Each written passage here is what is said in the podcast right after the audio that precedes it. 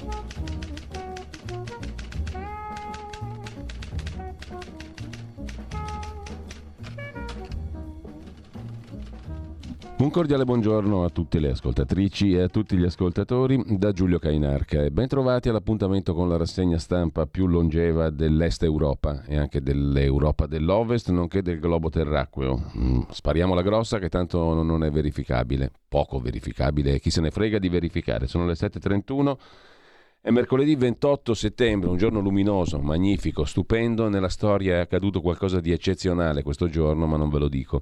Intanto radiolibertà.net, eh, il sito dal quale non si può prescindere per vivere meglio, per vivere più felici, compreso il bottoncino che fa vivere più felici noi, volendo sostienici. La possibilità di sostenere una voce libera, senza filtri né censure, è purtroppamente o per fortuna la verità. Per fortuna o purtroppo, come diceva il nostro maestro, uno dei nostri maestri. In ogni caso, radiolibertà.net. Dopodiché andiamo all'ansa.it, ormai è tutto punto qualcosa, naturalmente.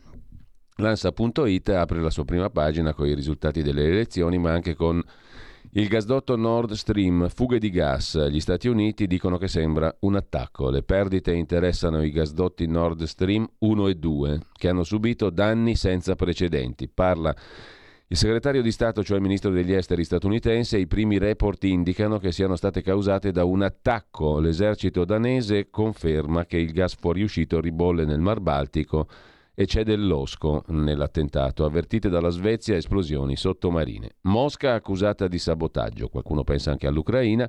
L'Unione Europea fa sapere se stop Nord Stream deliberato la risposta sarà forte. Vola ad Amsterdam il prezzo del gas e sono felici tutti coloro che lo usano, cioè tutti noi. L'esploit di Fratelli d'Italia, quattro volte i voti raccolti nel 2018. Il presidente ucraino Zelensky esprime le sue congratulazioni a Giorgia Meloni che promette conta sul nostro leale sostegno, fa sapere Giorgia Meloni al presidente Zelensky. La parola della settimana è responsabilità, scrive l'agenzia ANSA, una bellissima parola. Lega, Forza Italia perdono rispettivamente 3,2 e 2,3 milioni di voti. PD a meno 800 mila, 5 Stelle perdono 6 milioni di voti. Meloni pianifica le priorità del nuovo governo, contatti con vertici, istituzioni, alleati, manovra, riforme. Parla Tajani, ci sentiamo cento volte al giorno, cioè tutta la giornata non fanno altro che stare al telefono, lui e la Meloni. Lavoriamo per l'Italia, anzi il Tajani e la Meloni, perché non ho capito perché l'articolo lo usano solo per eh, Giorgia Meloni. La Lega esprime piena fiducia nel Salvini, avrà ruolo fondamentale. Ripartiamo da valorizzazione amministratori, governatori, rende noto la Lega al termine del Consiglio federale. Ma il Maroni, cioè l'ex presidente della Regione Lombardia, dice che è ora di un nuovo leader. Siccome lui voleva Tosi al posto di Maroni al congresso dopo Bossi, è uno che ci vede lungo. Saprei chi eleggere come nuovo segretario, ma non faccio nomi. Eh, meno male, mentre saremo parte fondamentale del governo di centrodestra, dice il Carroccio. Bossi dopo 35 anni esce dal Parlamento e con lui tanti altri di diversi, di diversi partiti come vedremo. Mentre Medvedev fa sapere che la Russia ha il diritto di usare le armi nucleari. Le autorità filorusse delle regioni di Lugansk, Donetsk e Kherson hanno annunciato la vittoria nei referendum di annessione alla Russia. C'è chi legge questo come un probabile indice del fatto che la guerra diventerà più pesante. Mentre Zelensky dice non c'è più nulla da discutere con Putin, Kiev non può negoziare con Mosca dopo i referendum di annessione di territori ucraini. Le Nazioni Unite fanno sapere referendum illegali per il diritto internazionale. E ancora dall'Ucraina nulla cambierà nella nostra condotta sul campo di battaglia. Il caso di Saman Abbas, uccisa in quel di Reggio Emilia, tre mesi prima di sparire, scriveva ecco chi mi farà del male, cioè la sua famiglia. E poi il PNRR, ancora in primo piano sull'agenzia ANSA. Arriva la seconda tranche, Draghi accelera per la terza rata. La Commissione europea ha annunciato l'approvazione ufficiale della seconda tranche da 21 miliardi nell'ambito del PNRR dell'Italia. Von der Leyen, la baronessa presidente della Commissione europea, dice dall'Italia importante impulso alle riforme. Tanto pagheranno i nostri nipoti, anzi neanche i nipoti, pagheremo noi, non facciamo in tempo arrivare ai nipoti. L'incasso della restituzione del debito avverrà molto prima, con tutta probabilità. Shakira rinviata a giudizio in Spagna per maxi evasione fiscale da quasi 24 milioni. Tornando all'Italia, nel Toto Ministri spunta l'ipotesi di due vice premier. La leader di Fratelli d'Italia ha visto Tajani l'idea di un tecnico per il Ministero del Tesoro, un tecnico per la Farnesina. Diritto all'aborto, in Liguria Fratelli d'Italia si astiene, centrodestra diviso, Forza Italia Lega hanno votato per un documento presentato dal PD. Arriva anche il libro di Rudy Guedé, condannato per l'uccisione di Meredith Kercher a Perugia, ve lo ricorderete, il caso di Amanda Knox e di Raffaele Sollecito. Il beneficio del dubbio si intitola Il libro dell'unico per ora condannato, volume autobiografico che ripercorre la sua vita.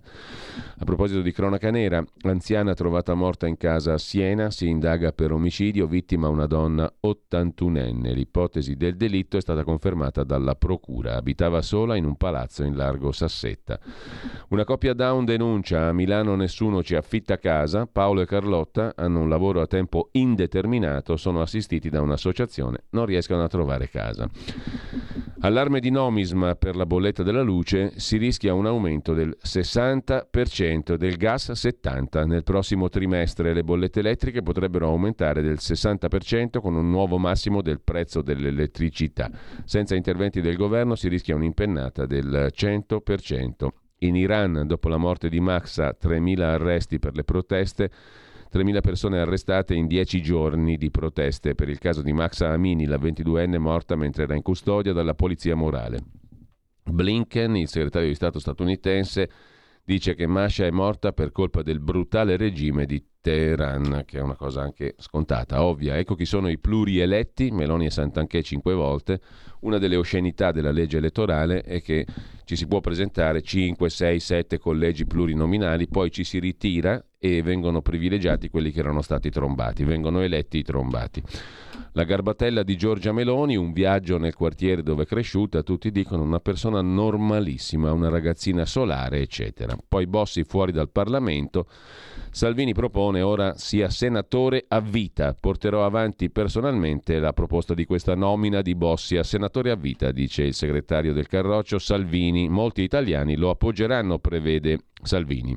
Il fondatore della Lega dice il popolo del nord va ascoltato, non volevo candidarmi, poi ci torniamo sopra rapidamente. Di Maio fuori dal Parlamento, con lui tanti altri, e lo stop delle mascherine sugli autobus e negli ospedali dal 30 di settembre finisce Finisce l'obbligo di indossare la mascherina anti-Covid su autobus, metro e treni, ma anche dentro ospedali, ambulatori medici residenze per anziani. Il provvedimento è il primo in scadenza tra quelli che riguardano le restrizioni introdotte con la pandemia. Chiudiamo con questo la prima pagina dell'agenzia ANSA e andiamo a vedere però un lancio che riguarda Bossi, non rieletto in Parlamento. Dovrebbe essere nominato senatore a vita, dice Matteo Salvini, sarebbe il giusto riconoscimento dopo 35 anni al servizio della Lega e del Paese, soprattutto del Paese, perché della Lega non è sufficiente per diventare, non sarebbe sufficiente per diventare senatori a vita. Comunque porterò avanti personalmente, ha detto Salvini, e sicuramente con l'appoggio di tantissimi italiani, questa proposta. È un messaggio chiaro e inequivocabile quello che esce dalle urne, secondo Umberto Bossi. Il popolo del Nord va ascoltato, dice Bossi. Tramite il suo staff, dopo la mancata elezione in Parlamento, ha anche spiegato che non si voleva candidare, ma lo ha fatto per rispetto della militanza. Sul nostro quotidiano di Sicilia c'è poco da fare, oggi abbiamo la pagina di ieri, quindi lo lasciamo perdere mentre andiamo a vedere le prime, no, le prime pagine dei giornali. Un attimo, chiedo eh, l'aiuto della regia perché dobbiamo adesso fare una bella operazione. Quale? Andare a vedere le prime pagine dei quotidiani di oggi e poi alcuni degli articoli principali della giornata. Con ordine, quando siamo pronti, ritorniamo a farvi vedere in condivisione le nostre belle prime pagine, eccole qua, dalla mm, nostra edicola come ce le propone, ve le proponiamo. Avvenire è in primo posto nella nostra edicola digitale, quotidiano di ispirazione cattolica, dignità alla politica è il virgolettato. Il virgolettato riassume le opinioni in apertura del quotidiano cattolico del presidente della conferenza episcopale italiana, ovvero il cardinale Zuppi, intervistato da Avvenire. È il compito, la dignità alla politica di chi viene chiamato a governare. Quando si vota non è mai un brutto giorno, dice Zuppi aprendo a Giorgia Meloni. La Costituzione non ne va cambiato lo spirito ma insomma si può cambiare. L'Italia mantenga il suo forte radicamento europeo, si guardi al futuro ascoltando le domande espresse dai cittadini impegno, responsabilità, partecipazione. Il cardinale Zuppi, presidente degli arcivescovi e dei vescovi della conferenza episcopale italiana, a Giorgia Meloni dice è attesa da una grande responsabilità saper affrontare le sfide nella maniera più alta. La bussola sarà la dottrina sociale della Chiesa per quanto ci riguarda, dicono i vescovi col rispetto per la persona, la difesa dei diritti individuali e della comunità. Anche per i rapporti tra maggioranza e opposizione, il presidente della CEI auspica servono tante idee, non contrapposizioni ideologiche. L'agenda è ascoltare le sofferenze della gente. E poi più Europa. Nelle politiche migratorie l'Italia è stata lasciata sola. Serve più solidarietà, questo piacerà a Meloni eccetera, cioè agli altri. La Chiesa italiana è viva e in profonda sintonia col Papa, il cammino sinodale prosegue. Così il presidente della CEI in apertura su avvenire, Meloni sulla manovra, Salvini nella bufera, Bossi non eletto, fibrillazioni leghiste, lo vediamo poi più tardi con eh, più dettaglio.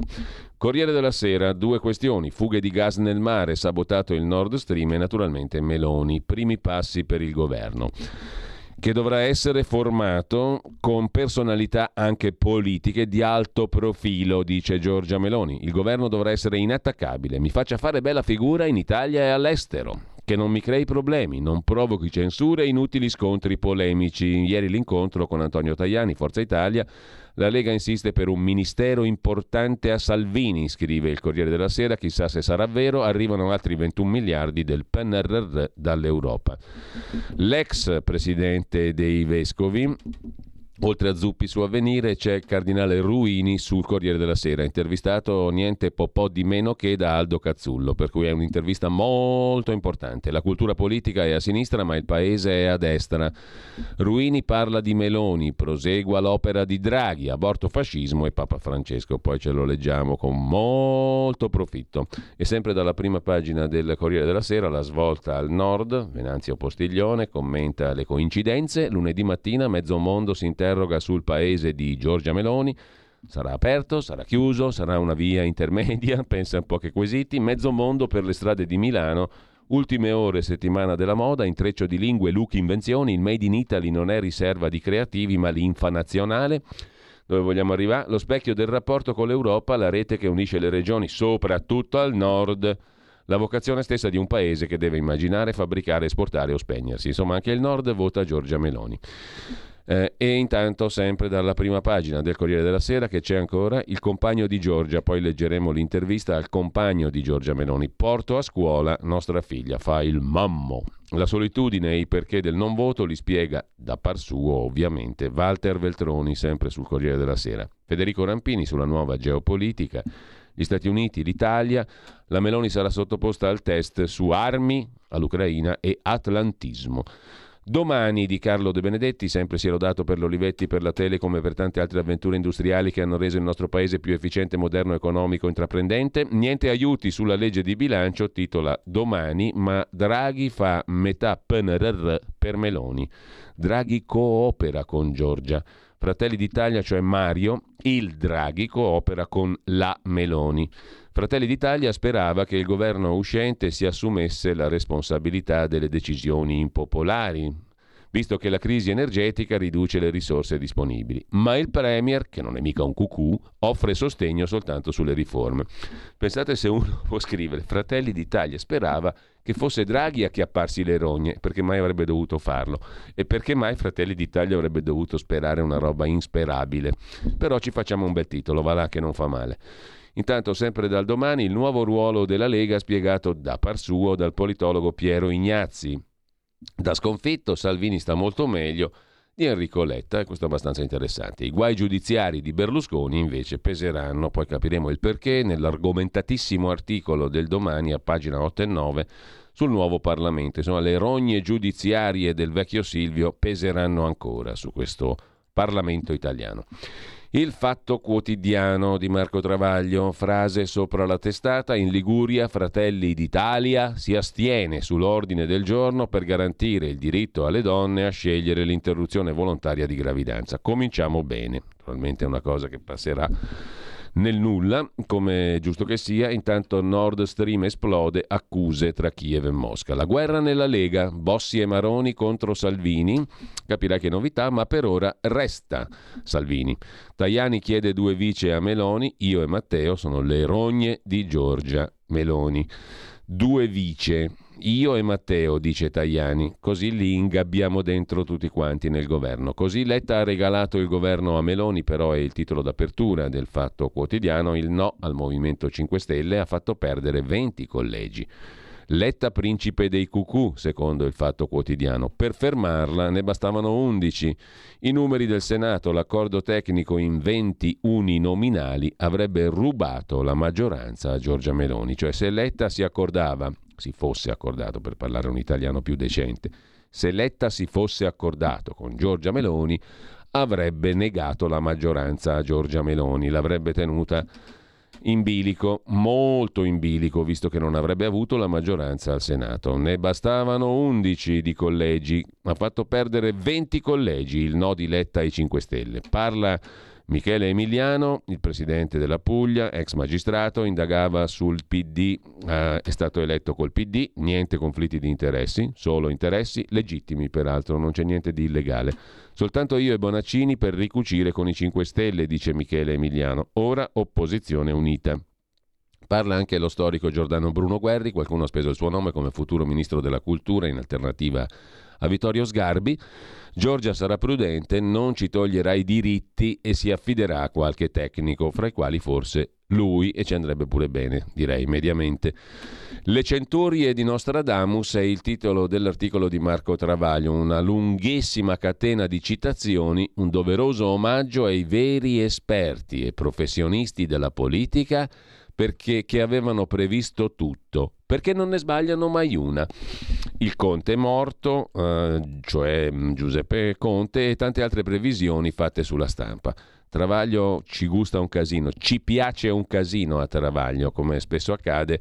Dopo un po' però non ce la fai più a, a reggere otto pagine di citazioni di gente che ha scritto cazzate, perché comunque le leggiamo tutti i giorni con grande gusto.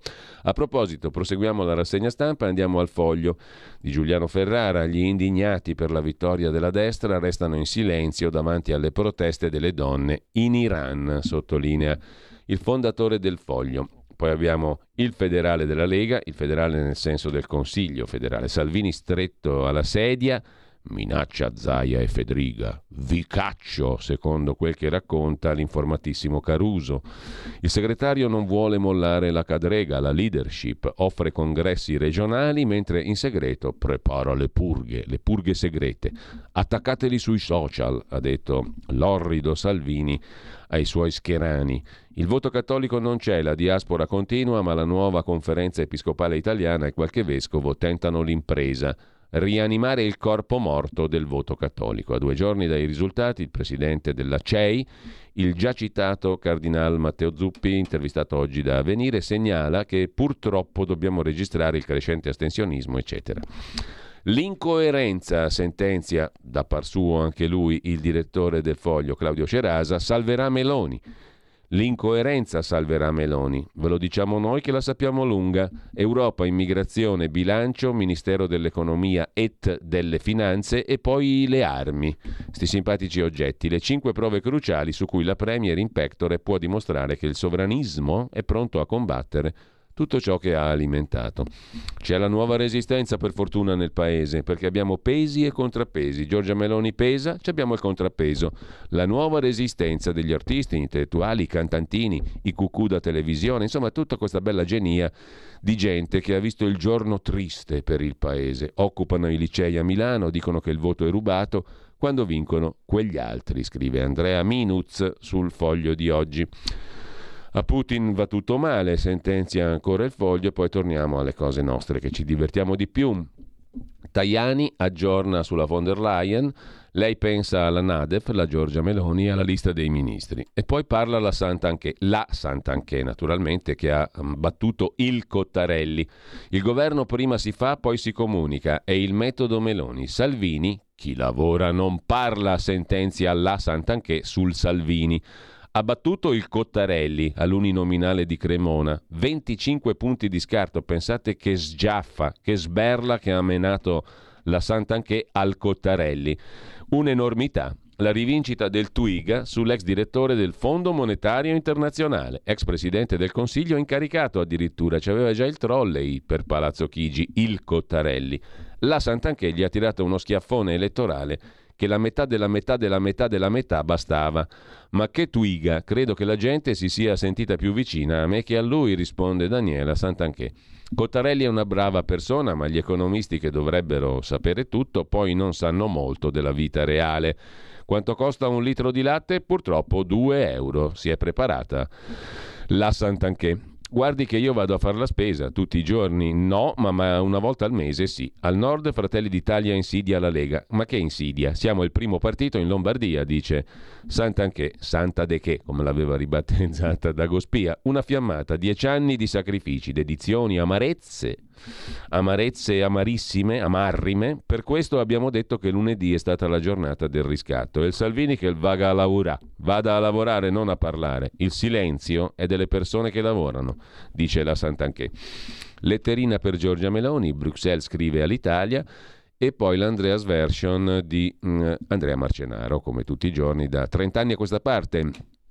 Hanno ammazzato Craxi, hanno ammazzato Berlusconi, hanno ammazzato Renzi, hanno ammazzato Falcone tramite Orlando e Augias e Santoro, ma anche, per chi se la ricorda, col contributo notevole di Elena Ornella Paciotti, PCPDS, dottoressa esimia in diritto di partito.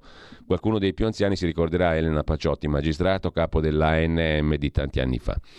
Si sono recati e inginocchiati, tutti insieme, davanti a un bel tomo come Antonio Di Pietro e verso quell'altro bel tomo, pure così educato, a nome Gerardo Colombo figura preziosa di magistrato boia e di intellettuale che sa distinguere sono andati sotto il balcone del dottor Scarpinato, ora onorabile, senza che venissero loro conati di vomito, sotto quello del dottor Di Matteo, senza ulteriori conati. Regalarono al piccolo infame ciancimino la parte di Peter Pan del pentitismo. Hanno allestito scenografie fantasmagoriche per un bugiardo come Oscar Luigi Scalfaro maniaco di viltà pro domo sua. Questa d'altronde è un'opinione mia, scrive Marcenaro. Hanno portato in palmo di mano gli anelli d'acciaio di Piercamillo da Vigo, il quale, attitudine naturale al perfezionamento tecnico delle manette, acquisì il trionfo tra i codici di Beccaria. Scusate, ho trascurato di ricordare che mi stavo, anzi mi sto riferendo ai Formigli, ai Floris, alle Gruber, ai da Milano, ai Cazzullo più Libro, ai Molinari, poi quanti ce n'è. Agli stessi che lungo tutta una campagna elettorale hanno scassato le palle al PD perché non era abbastanza antifascista e la Meloni nemmeno mezza petacci e le montagne che aspettavano Fenoglio e Bella Ciao sul fondovalle e i ratatà dei mitra scalpitanti. Eppure, conclude Marcenaro, a cose fatte che considerano l'antifascismo inaccettabile, stupido, arretrato, diciamo perdente. E Letta, che avrebbe dovuto giocarlo di più, che l'ha giocato troppo, perciò se ne vada. Ripetiamo qualche nome? Floris, Gruber, da Milano, Cazzullo più Libro e Molinari. Ma ce ne ha mucchi. E vaffanculo a loro e viva Letta conclude Andrea Marcenaro e io questa me la ritaglio e me la incornicio. È stupenda l'Andreas version di questa mattina sul foglio.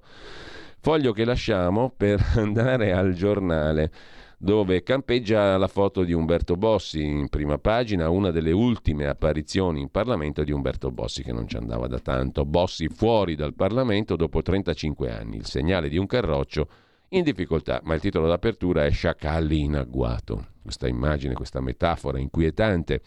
Chi saranno gli sciacalli? Per di più in agguato. Uno sciacallo che non si presenta nemmeno a viso aperto, ma sta in agguato, nell'ombra, nella penombra minaccioso. Chi soffia sul fuoco? Italia a rischio speculazione, spread a quota 250, ma Standard Poor's dice no al pericolo immediato e Zelensky fa gli auguri al governo.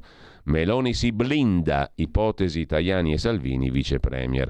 Il qual Tajani dice no a derive sovraniste, noi saremo i garanti del non sovranismo. Il dopo Letta è già iniziato, il PD come X Factor, la De Micheli si fa avanti, Bertinotti sentenzia, la sinistra è morta.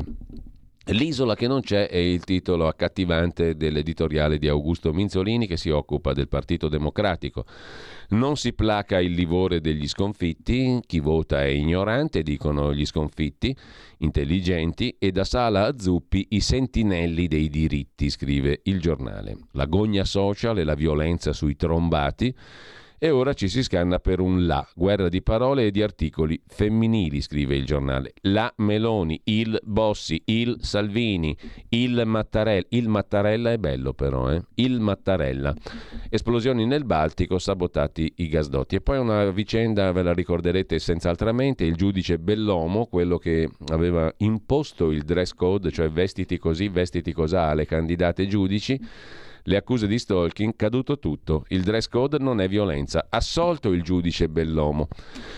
Il quotidiano nazionale Giorno Nazione e Resto del Carlino si occupa di flat tax e svolta bonus, la ricetta di Giorgia Meloni. Super incentivi fiscali a chi assume, sconto sulle cartelle esattoriali, cioè le pendenze col fisco, Toto Ministri, l'ipotesi di Salvini e Tajani vice premier. Lega in subbuglio dopo la batosta elettorale, il buon Gabriele Moroni è andato a Gemonio a registrare le opinioni dei cittadini comuni del paese di Bossi, ma la resa dei conti è rinviata. Il PD pensa al dopoletta, De Micheli candidata. E la bomba del gas, ore 2.03 di notte, domenica lunedì, tre esplosioni, gasdotto Nord Stream, il metano fuoriesce nel Mar Baltico, gli Stati Uniti parlano di Unione Europea sotto attacco, ci ha messa loro la bomba. Mosca, di... questo lo dicono i complottisti, Mosca dice no e sabotaggio e i prezzi dell'energia tornano alle stelle.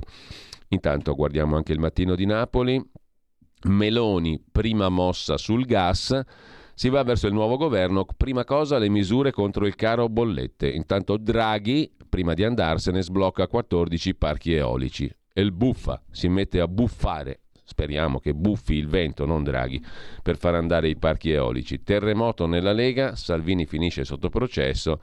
Salvini vuole un ministero, ma niente viminale per lui. No ministero degli interni. Sei indagato. Per quanto l'indagine sia infame, qualcuno dice così, tu sei indagato. Quindi zitto anche, gli ha detto la Sant'Anché, perché chi parla non lavora e chi non lavora parla. Mm? Ci siamo capiti, una parola è troppa, due pure.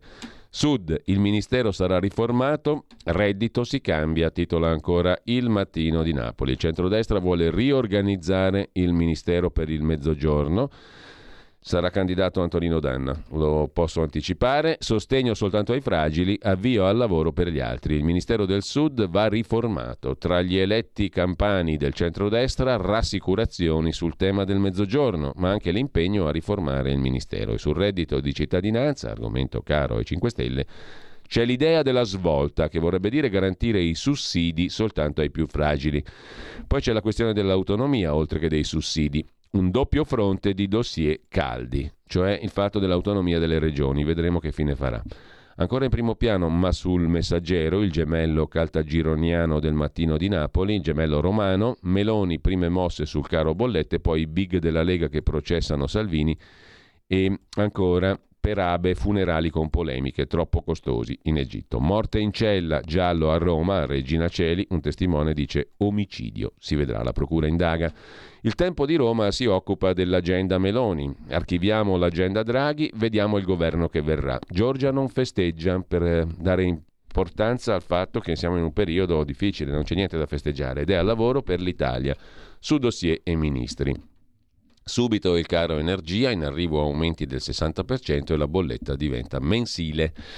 Poi manovra finanziaria, PNRR reddito di cittadinanza in accordo con gli alleati. La prima urgenza è il caro bollette, con interventi per mitigare il peso sui conti delle famiglie, misure non rinviabili. Domani l'autorità del settore, l'autorità energetica ARERA, aggiornerà i costi di luce e gas. Secondo stime gli aumenti saranno tra 60 e 70%. Tra i primi passi da compiere anche il taglio del cuneo fiscale. Dopo la sonora sconfitta nel PD tutti contro Letta e poi ancora in prima pagina rivoluzione in Europa, ora comandano le donne, compresa Giorgia Meloni, e le grane post voto del sindaco di Roma Gualtieri che chiede al nuovo governo aiuto su fondi e candidatura di Roma all'Expo del 2030. Andiamo a vedere anche Repubblica, il patto Meloni-Draghi. È l'interessante titolo d'apertura, debole in Europa, la leader della destra, la Meloni, trova l'aiuto del Draghi. In cambio accetta tre condizioni. Ucraina, Nato, debito. Nella Lega inizia il processo a Salvini, il Maroni dice serve un nuovo segretario. Sfuma il Viminale gli alleati dicono può fare il vice premier, sfuma il Viminale per il Salvini, eh, gli alleati dicono può fare il vice premier. Il Lollo Brigida, il cognato della Meloni, dice che bisogna inserire il sovranismo nella Costituzione per limitare Bruxelles. Non dice così, ma Repubblica glielo fa dire in prima pagina per fare un bel titolo. Prove di intesa, conservatori PPE, ci scrive il Claudio Tito, mentre la Natalia Aspesi si occupa del dilemma femminista. Zic, zac, zac. Inizia così il pezzo, un po' diciamo alla Filippo Tommaso Marinetti. Zang, tumb, tumb. Finalmente il tetto di cristallo si è frantumato.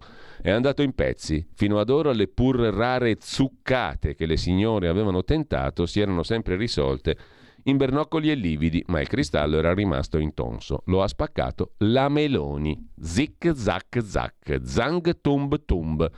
E allora cosa facciamo noi femministe? Diciamo che questa qui è una donna o no?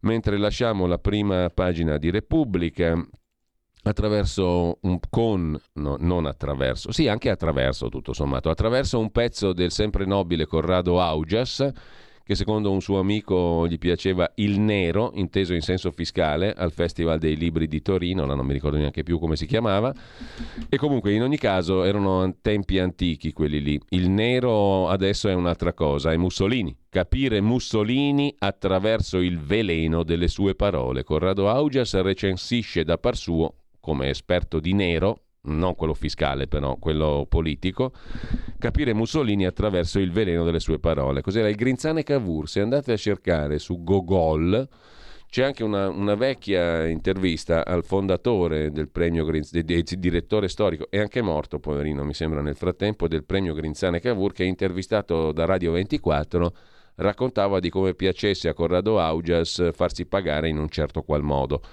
cioè mh, mm, in un modo che, si, che, lo avrebbe avvicinato politicamente a Mussolini, il nero, diciamo così. Mentre lasciamo eh, Repubblica per andare alla stampa di Torino, giusto appunto, Meloni non cede su Salvini, non lo voglio, è filo russo. Insomma, me, la Meloni avrebbe scoperto che il Salvini è filo russo, secondo la stampa. La Lega processa il segretario che è commissariato e scontro sulle poltrone, Berlusconi alza il tiro, Tajani vice premier. E poi c'è la Torino che vola in orbita con il mito di Astro Samantha che ha propagandato gli snack con gli insetti, che sono altamente proteici, sono ottimi, sono buonissimi, ha detto l'astro Samantha. E il grido di Prodi, in prima pagina sulla stampa, il grido di dolore, come diceva Antonio Latrippa, di Romano Prodi. Il PD da rifondare, i 5 Stelle hanno riempito il vuoto a sinistra. E poi ancora in taglio alto l'avviso dei mercati, si impenna lo spread dall'Unione Europea 21 miliardi per il PNRR di Draghi L'intervista a Castelli, inteso come il Castelli, cioè Roberto Castelli, l'ex ministro della giustizia. Salvini è finito, noi pronti alla scissione. Donde e verso dove lo capiremo solo leggendo. Calenda, destra litigiosa, questi qui durano al massimo sei mesi. Le previsioni di Calenda sono sempre state tutte azzeccate, ergo avrà ragione anche stavolta. Sempre dalla prima pagina della stampa, poi i flussi quelli elettorali, poveri con Conte, i giovani scelgono azione, cioè i poveracci, re dei, il re dei poverielli, là come gli hanno detto in Sicilia, a Conte, i poveri con Conte, i giovani scelgono azione, questa me la devono spiegare, non ci credo neanche se la vedo, i giovani non scelgono azione, scelgono la sinistra o, o che gli pare sinistra ai giovani, che gli pare a loro, come si direbbe in italiano corretto, sinistra. Lucio Caracciolo si occupa in prima pagina sulla stampa, mm, beh prima c'è Concita De Gregorio, le province rosse hanno punito la nomenclatura, un'analisi sopraffina e soprattutto originalissima. Lucio Caracciolo invece si occupa di eurocrazie che ora temono la nuova Italia. Il problema dell'Italia è che vale molto più di quanto conti. Questo è interessante. L'Italia vale molto più di quanto conti. In tempo di guerra questo sbilancio fa differenza. È l'ora della verità. Le narrazioni lasciano il fumo che trovano.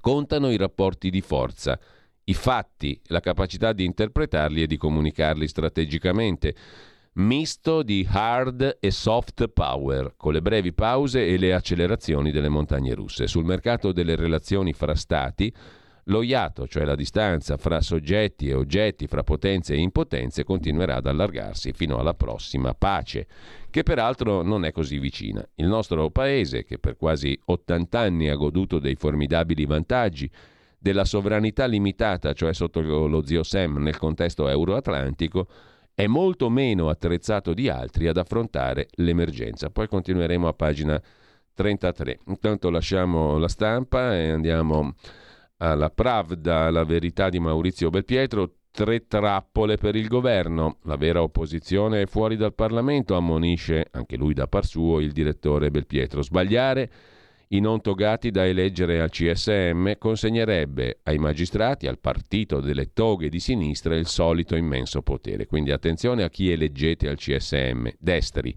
In Rai la brigata Mezzobusto ha già scavato le trincee e, preca- e, prepara la guerra mediatica al pericolo fascista. Terzo fronte, dopo i magistrati, dopo la RAI, l'Unione Europea, dalla quale continuano a piovere minacce. Primi effetti, Fratelli d'Italia medita di affidare a dei tecnici alcuni ministeri chiavi. Tre trappole per il governo ovvero magistrati, informazione in primo luogo pubblica, la RAI e Unione Europea. Sabotato il gasdotto dalla Russia, adesso l'Europa è davvero nei guai. E poi Paolo Del Debbio, non basta un sì alle nozze gay per fare di Cuba una democrazia, Marcello Veneziani, il paese si è ribellato al Green Pass ideologico, è stata bucata la cappa con l'elezione della Meloni.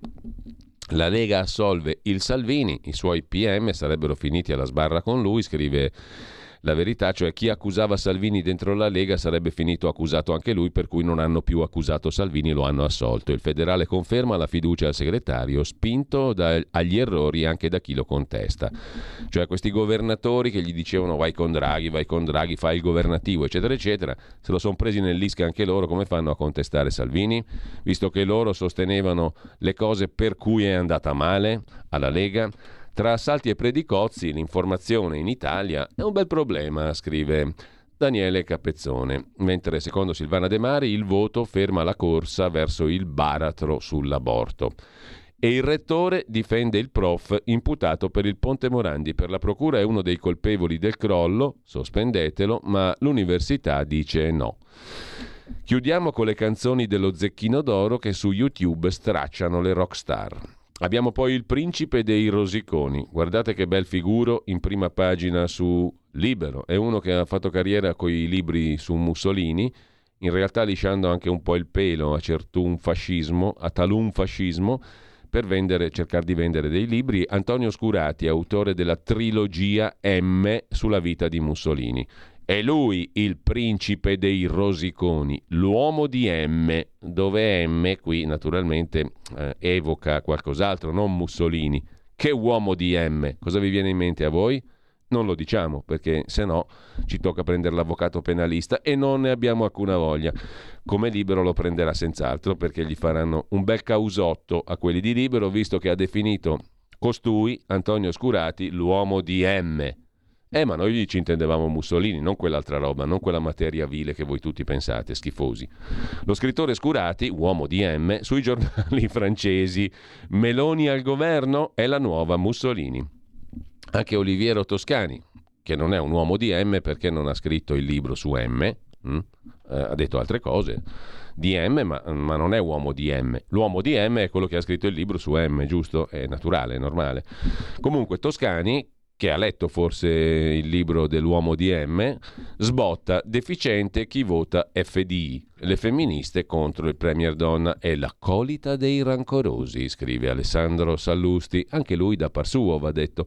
Ormai è uno stillicidio di rosiconi e insultatori. Contro la vittoria del centrodestra non bastavano le esternazioni stizzite di Chiara Ferragni, di Damiano, dei Maneskin, di Renato Zero, Oliviero Toscani, a suonare la gran cassa c'è anche l'uomo di M, cioè Antonio Scurati, noto professore, oddio più che come professore, noto per aver dato alla luce una fortunata trilogia di libri su Mussolini. Eh, e il recente M, Gli ultimi giorni dell'Europa, da cui l'appellativo che certo si presta a qualche equivoco di uomo di M, scrive Alessandro Sallusti. Certo si presta a qualche equivoco definire uno uomo di M. Ieri, in un'intervista rilasciata a un importante sito francese, Scurati ha definito Giorgia Meloni e Fratelli d'Italia gli eredi di M, inteso come Mussolini stavolta, e in quanto tali pericolosi per l'Italia e penso l'umanità. Questo uomo di M, scrive Sallusti, che ci gode, porca miseria se ci gode a far finta di dire che M sta per Mussolini e non per l'altra roba. Certo, qualche equivoco è possibile, dice Sallusti, però insomma, metti a fare un bel titolo Faccia di M. Questo uomo di M aveva già detto parole simili in una trasmissione da Lilly Gruber, eccetera. Intanto Bossi rischia il seggio, Maroni chiede che Matteo se ne vada fuori dalle pelotas, faccia a faccia tra Salvini e e la Lega. Ora decidiamo insieme. Renato Farina commenta, anche lui va detto da par suo, così come Vittorio Feltri, nel carroccio tanti colpevoli, nessun erede, sono ingiuste le accuse. A Matteo Salvini scrive Vittorio Feltri. Cosa c'è ancora di molto interessante su Libero, in prima pagina? L'ultima spiaggia del PD si vergogna e pensa di cambiare il nome. Da Libero passiamo a Brescia oggi, che gode così in prima pagina, così la Lega ha perso in tutti i comuni. E poi Roberto Maroni che viene ritirato fuori perché ha chiesto che Salvini se ne vada fuori dalle pelotas. Molli il cadreghino di segretario federale. Il Corriere del Mezzogiorno parlano i delucchiani. Il PD va smontato, dicono De Luca e i suoi fratelli, non di Italia ma di Campania. E poi, sempre rimanendo ai quotidiani locali, velocemente l'attacco ai governatori, titola il Corriere del Veneto, e poi la tregua, il Consiglio federale del Carroccio accelera i congressi. Torniamo a occuparci del Nord. Dopo le parole di Zaia, l'accusa dei salviniani. Sono stati loro, gli Zaia, i presidenti di regione, a spingere per Draghi. Intervista a Elena Donazzan, il mio sogno è governare il Veneto, auguri. Mentre da Bergamo Salvini non ha ascoltato la base, i sindaci delle valli contro il leader e il Consiglio federale convoca il congresso provinciale per il 20 novembre. Ci sono congressi a tutti i livelli da qui in avanti, cittadino e da lì in su. Si apre un anno di congressi per la Lega. Ci sono sindaci leghisti, scrive il Corriere di Bergamo, delle valli bergamasche che avevano scritto al partito chiedendo un cambiamento di rotta, una sorta di previsione di quella che sarebbe stata la disfatta delle urne, scrive. Il Corriere di Bergamo, da Bergamo a Brescia, il sindaco del Bono, insieme vinciamo, il messaggio al centro-sinistra e al terzo polo, poi cosa ci rimane da occhieggiare? Ci rimane da occhieggiare il Corriere di Torino, Corriere della Sera in cronaca torinese, Fratelli d'Italia sfonda in centro, Calenda ha preso un sacco di voti alla crocetta, il PD va bene nei quartieri semicentrali, boom dei 5 Stelle, a Borgo Vittoria l'analisi del voto per quartiere a Torino. Da Torino ci mettiamo mm, a dare un'occhiata anche a Modena, la Gazzetta di Modena, storico quotidiano di informazione che nacque tantissimi begli anni fa, in marcia contro le bollette i ristoratori modenesi. E peggio del lockdown, andiamo a Roma. L'idea è di essere in tanti in una manifestazione pacifica a Roma giovedì 13 ottobre prima riunione del Parlamento nuovo. Al centro l'emergenza bollette, con fatture da capogiro che stanno mettendo in ginocchio tante attività. I ristoratori modenesi scenderanno a Roma per ehm, protestare contro il caro bollette. L'Emilia penalizzata nel conteggio dei seggi, scrive invece la Gazzetta di Parma. E poi cosa abbiamo ancora da vedere? Il Gazzettino, Lega passa la linea dei governatori, congressi subito. Giornale di Vicenza, la vecchia Lega attacca, Salvini è da cambiare.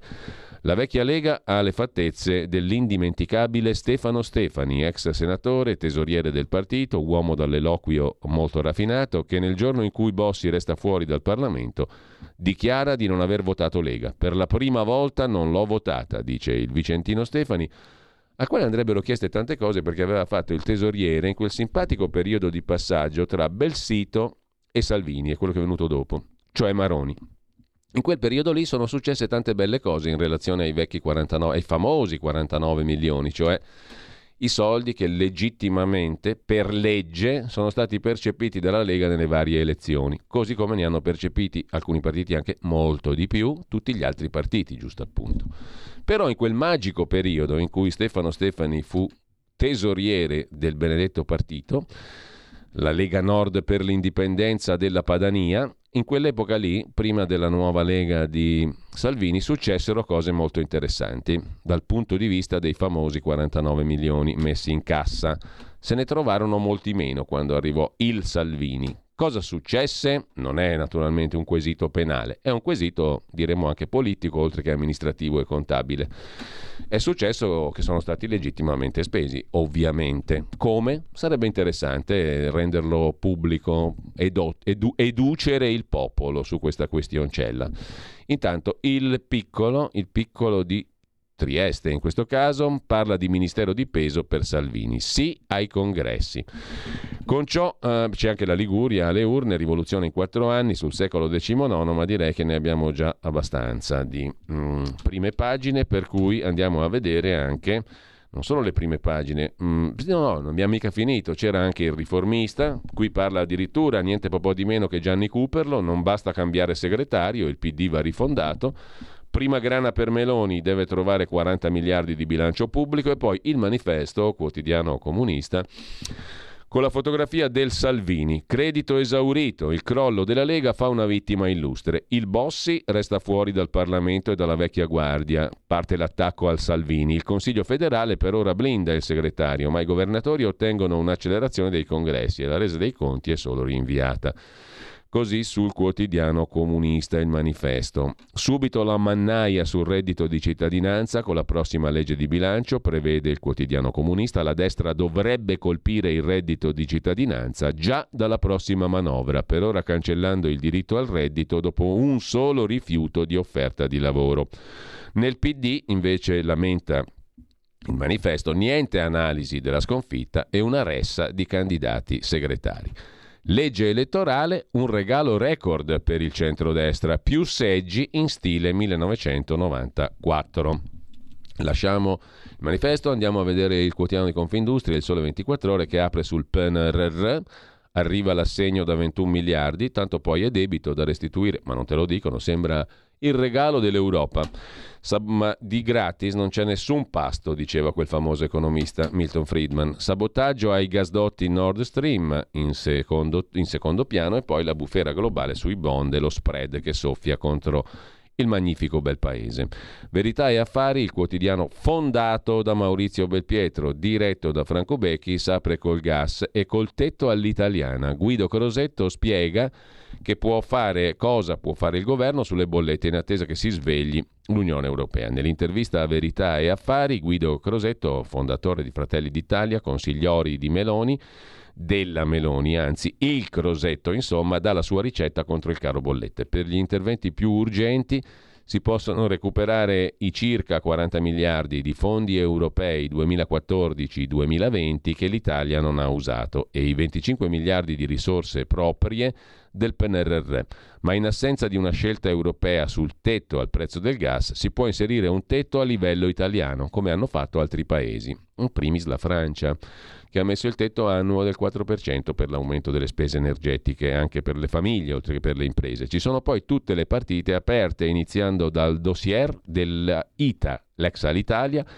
in trattativa col fondo americano Sertares. Parliamo di un dossier che non è ancora chiuso. Mi sembra naturale che sia il nuovo governo a prendere la decisione finale e su Telecom Italia dice ancora sempre sia lodato Carlo De Benedetti, prima di lui Gio Agnelli, prima di lui ancora Mario Draghi e tutti coloro che poi redisposero quella magnifica privati- privatizzazione della Telecom, che non a caso fu la madre di tutte le privatizzazioni. In ogni caso, su Telecom la rete è sicuramente un asset strategico, ma è altrettanto urgente capire, dice il Crosetto, come possono sopravvivere quattro operatori in un mercato difficile e super competitivo come quello delle telecomunicazioni italiane. La rete che fa sempre più schifo, tra l'altro. Comunque, al di là di questo, Boom edilizia acrobatica. Grazie ai bonus l'utile è salito del 566% e il titolo di questa società, Edilizia Acrobatica, vola. A Milano, Meloni punta al MEF, Ministero dell'Economia e delle Finanze, al Ministero dell'Interno, scrive Franco Bechis, il nodo più importante è il Ministero dell'Economia e Finanze. Giorgia Meloni voleva Fabio Panetta, Banca Centrale Europea, Banca d'Italia, ma non c'è la disponibilità del diretto interessato. Ci rimane da vedere anche la prima pagina di Italia Oggi, il PNRR punta sulle soft skills, che è un titolo che è un po' difficile da capire, dirigenti pubblici valutati non solo in base alle conoscenze tecniche, ma anche alle capacità mm, soft più deboli, cioè capacità, attitudini, motivazioni accertate attraverso un mix di prove scritte e orali. Te saluti, ti saluto. La Lega Nazionale ha finito per distruggere anche quella robusta delle regioni del nord, è il commento di Pierluigi Magnaschi, il direttore di Italia Oggi. C'è anche Urbani, uno dei fondatori, il politologo e ministro eh, Urbani, il fondatore appunto uno dei fondatori di Forza Italia, il rischio per la tenuta del governo è Salvini che dovrà trovare una strada per riprendersi i voti. Per quanto concerne la sconfitta della Lega alle politiche di domenica è stata di, di dimensioni rabbrividenti, usa questo aggettivo il direttore Magnaschi. Francamente non ricordo un altro tracollo simile negli ultimi 50 anni. Il partito di Salvini in quattro anni, dal 18 al 22, ha perso il 57,2% dei suoi consensi. In numero assoluto si sono volatilizzati 3.254.000 voti, passando da 5.680.000 voti del 2028, che naturalmente è il 2018, ai 2.444.000 voti di domenica scorsa. Si sono persi 3.254.000 voti. Con ciò Abbiamo visto le prime pagine, vi segnalo sull'agenzia Agi Italia una robetta molto pratica, la mappa di come ha votato l'Italia eh, alle politiche, Camera e Senato, voi andate su questa mappa, su questa pagina di Agi, Agenzia Italia, e andate a cercare il comune oppure la circoscrizione e avete i vostri bei dati uno dopo l'altro in fila. Intanto, riassumendo, centrodestra 43,79% dei voti alla Camera, ergo 235 seggi, centro-sinistra 80, 5 Stelle 51, Azione Italia Viva 21, Italexit e tutto il resto 0 perché non hanno preso un cacchio. Questo alla Camera dei Deputati, simile al Senato. Intanto, eh, a proposito di priorità, vediamo subito il pezzo dell'amante del nero non in senso politico, Corrado Augias, capire Mussolini dalle sue parole. È uscita una corposa antologia di scritti politici e di discorsi. Sono pagine che ci aiutano a ricostruire uno snodo cruciale della nostra storia. Nel 22 di cent'anni fa saliva colui. Nel 22 di oggi chi ti sale guarda un po' le date i ricorsi e ricorsi storici. Hm? La marcia su Roma in che anno fu fatta? Nel 22, giusto? E eh, in che mese? Ottobre. E in che mese si insedia il governo dei neofascisti? In ottobre. Ma guarda un po' la storia com'è bizzarra a volte. Comunque è uscito questo libro per Feltrinelli, Benito Mussolini, scritti e discorsi 1904-1945. Quasi 700 pagine aperte da una robusta prefazione e poi c'è l'imperdibile eh, recensione oggi di Corrado Augias su Repubblica. Mentre parla un'altra M, una donna di M, stavolta Rachele Mussolini, con Meloni ci scrolliamo di dosso mio nonno, dice Rachele Mussolini, 46enne, consigliera a Roma per Fratelli d'Italia, figlia di Romano e soprattutto nipote di Benito, sul foglio di oggi. Lasciamo le questioni urgenti, urgentissime per andare alle quisquiglie, alle bazzecole, alle pinzillacchere le bollette, per esempio. Nomisma ha, detto, ha previsto, la società di consulenza ha previsto che la bolletta della luce aumenterà del 60% e quella del gas del 70%. Senza interventi del governo, spiega il presidente Davide Tabarelli, l'incremento delle bollette della luce sarebbe addirittura del 100%. Ci ritorniamo sopra.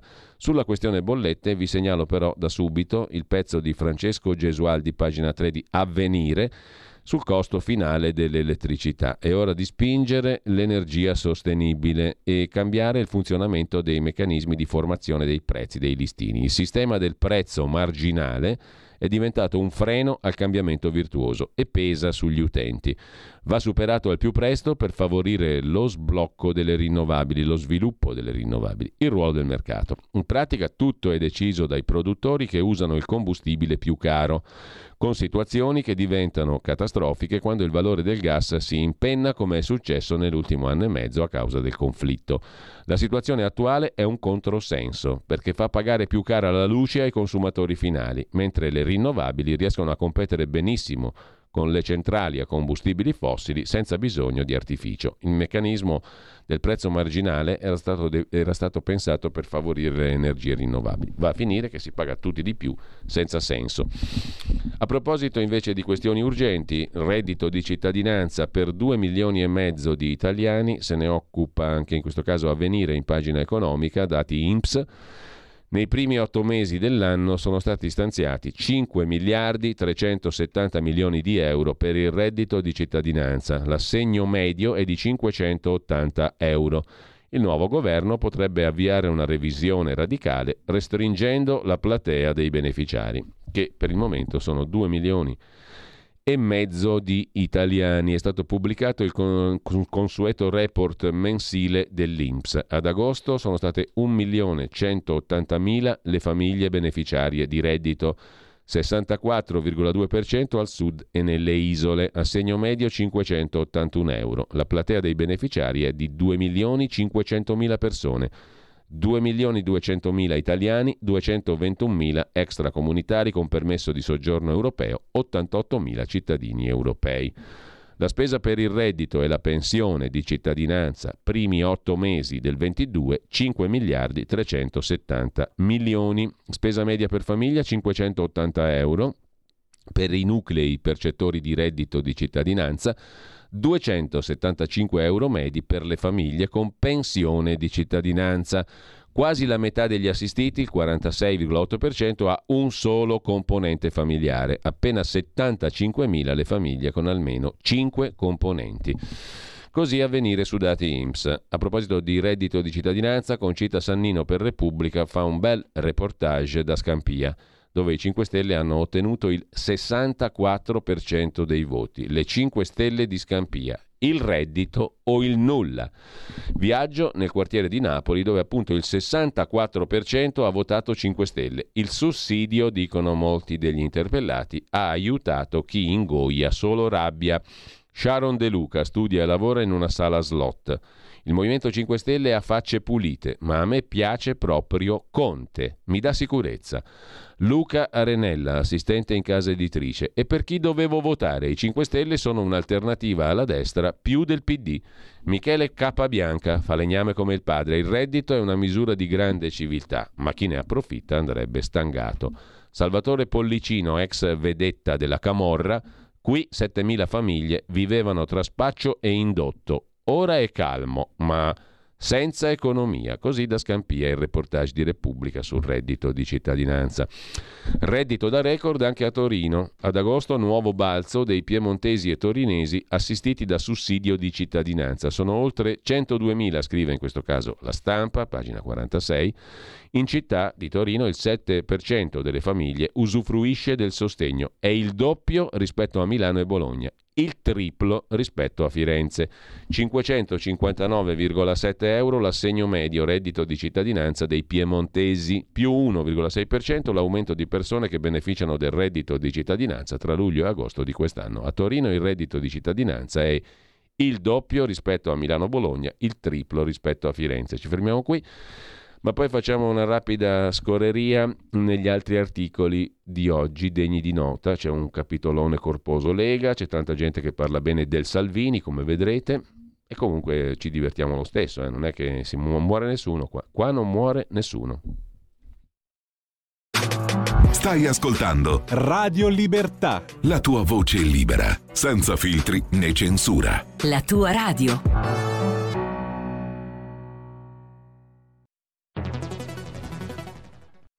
C'è chi te la racconta sbagliata e chi te la racconta male. C'è chi te la racconta tagliata e chi te la racconta al contrario e chi non te la racconta affatto. QDS te la racconta giusta. Ogni giorno la tua terra, il suo presente, le sue attese, la sua volontà di rinascita. Leggi, abbonati, scegli il quotidiano di Sicilia. L'informazione giusta per crescere insieme.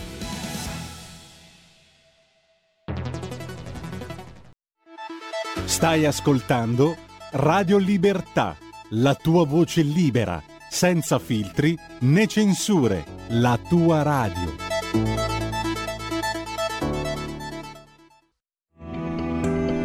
Il meteo.it presenta le previsioni del giorno. Sull'Italia soffiano venti tesi da ovest e dopo un'iniziale tranquillità per tutti il tempo tornerà a peggiorare specie sui versanti tirrenici. Nella prima parte della giornata cieli irregolarmente nuvolosi da nord a sud, ma tempo sostanzialmente asciutto ovunque, salvo per lievi disturbi sulle Alpi occidentali e sul basso Tirreno. Nel pomeriggio nuovo impulso fresco, con venti occidentali, peggioramento a partire dalla Toscana, poi in estensione al resto dei settori tirrenici, meglio altrove, salvo sulle Alpi occidentali. Per ora è tutto da ilmeteo.it dove il fa la differenza anche nella nostra app. Una buona giornata da Lorenzo Tedici. Avete ascoltato le previsioni del giorno. Mi sono perso, che tempo fa per i prossimi giorni? Caro Federico Borsari in regia, come un solo uomo, come sempre, anche se siamo in due. Che tempo fa qua a Milano nei prossimi giorni? Sei stato, hai seguito? Giovedì pioggia e anche venerdì. Giovedì, giovedì, gnocchi di solito, ma comunque giovedì pioggia, va bene lo stesso. Torniamo ai nostri articoli di oggi degni di nota sull'agenzia Agi Italia. Questo simpatico numero 40 miliardi in 100 giorni, lo dice la CGA, Confederazione Generale Industria e Artigianato di Mestre, il nuovo governo dovrà trovare 40 miliardi, cioè o meglio, per dirla meglio, ne parleremo però con Carlo Cambi nel corso della mattinata in Gli Scorretti a partire dalle 9.30. Il governo nuovo della Meloni e del Salvini e del Berlusconi ha già un'ipoteca e del Lupi, ha già un'ipoteca e del Brugnaro e del Toti, ha già un'ipoteca da 40 miliardi di euro e sarà quasi impossibile mantenere, almeno nei primi 100 giorni, le promesse elettorali annunciate, come la drastica riduzione delle tasse, la riforma delle pensioni, il taglio del cuneo fiscale. Genè minga, non ce n'è, perché dovrà trovare il nuovo governo tra 40 miliardi in 100 giorni, il che vuol dire però che il migliore dei migliori e i migliori che stavano con lui non è che abbiano fatto sta gran roba. Eh, lasciamo perdere i ministeri che non contano, quelli che hanno rifilato ai politici. Quelli che si è tenuto il migliore dei migliori e gli amici del migliore dei migliori, del migliore dei migliori, cioè il ministro Franco, cioè i ministri economici, il ministro dell'economia, ci lascia un'ipoteca da 40 miliardi di euro. Non mi sembra un lascito da migliore dei migliori e migliori col migliore. O no? A occhio e croce. In ogni caso, divertiamoci un po' con Dago Spia siete pronti? Ci racconta, ci chiede anzi il sito di Roberto D'Agostino. alla guerra civile in Italia? Cosa succederà quando Gigiona Meloni, seguendo i consigli della mamma, farà a pezzi il reddito di cittadinanza, facendo mancare terra e voti sotto i piedi al 5 Stelle? A Conte lo scontro sarà inevitabile. Nel frattempamente Conte si toglie la pochette, si camuffa da Masaniello e minaccia. L'abolizione del reddito significa guerra civile un approccio estremista ma che risponde all'obiettivo di candidarsi a essere l'unica vera opposizione alla destra. A proposito invece di Meloni, sempre bene quando si sceglie, dice il vescovo Zuppi, anzi il cardinale Matteo Zuppi, presidente della CEI, conosco Giorgia Meloni, dice Zuppi è attesa da una grande responsabilità, cioè dare soprattutto dignità alla politica e affrontare in maniera alta le grandi sfide che abbiamo davanti nella difesa dell'interesse nazionale europeo. Unione Europea, Mediterraneo, scenari atlantici sono nel DNA dell'Italia, dice il presidente della conferenza episcopale italiana, che parla per la prima volta dopo il voto. Si guardi al futuro, ascoltando le domande espresse dagli elettori e anche il disagio di chi si astiene. Esistono i meccanismi per cambiare la lettera della Costituzione. Ciò che non deve mutare è lo spirito di grande idealità e convergenza comune che animò i padri costituenti dopo la dittatura fascista e la tragedia della guerra, dice il presidente della CEI, della Conferenza Episcopale Italiana. Quindi nessun allarmismo preventivo. Gli italiani hanno esercitato il loro diritto e dovere di voto. Ci si interroghi su cosa l'espressione del voto chiede e si guardi con responsabilità al nostro futuro, come del resto è scritto nella nota pubblicata dalla CEI. Servono Tante idee, poca ideologia, dice Zuppi, aprendo sostanzialmente un bel credito alla Meloni. Il Ruini, invece, Camillo, ben 91enne, ma cervello funzionante, l'ex presidente della conferenza episcopale italiana a sua volta è intervistato da un pezzo da 90 da Aldo Cazzullo sul Corriere della Sera. La cultura è a sinistra, ma il paese è a destra.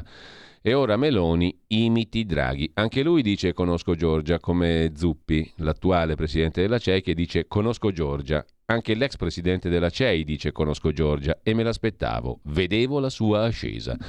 La fiamma, che simboleggerebbe l'anima di Mussolini che ancora vive, al di là del simbolo, è importante che FDI rappresenti i moderati e non l'estrema destra. La nuova maggioranza non rompa con l'Europa, spero poi che rafforzi il potere esecutivo. Il governo, la 194 va attuata anche dove riconosce il valore sociale della maternità. Il Papa è di sinistra? Prima è il leader della Chiesa cattolica, dice. Monsignor Camillo Ruini sul Corriere della Sera al pezzo da 90, all'uomo da 90, Aldo Cazzullo.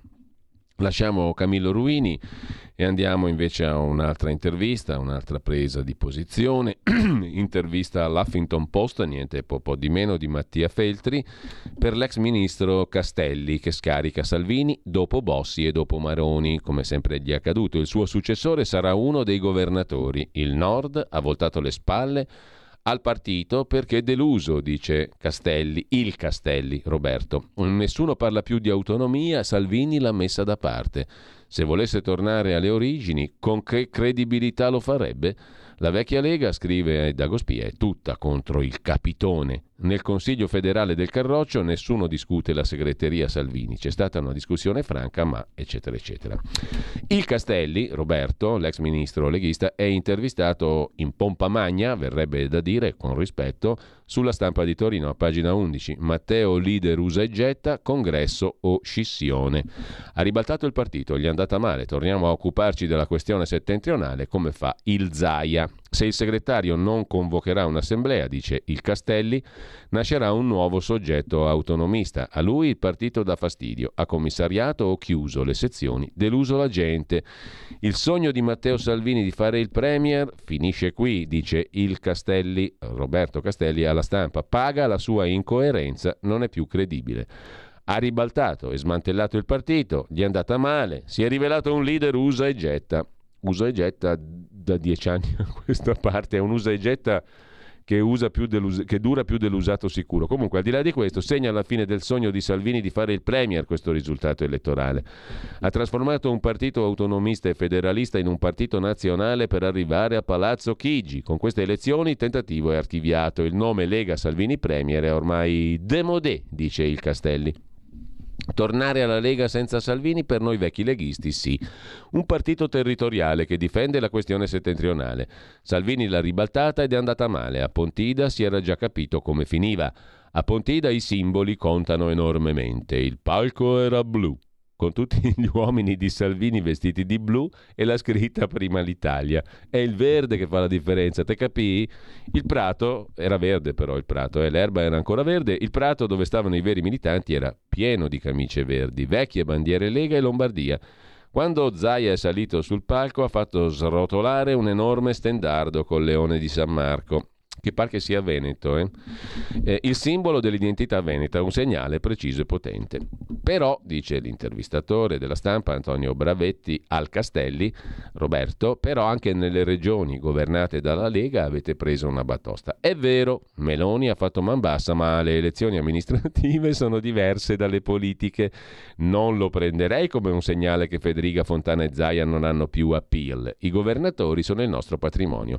Il che è come dire, i dati dati si possono leggere in 100.000 modi. Il mio è questo qui.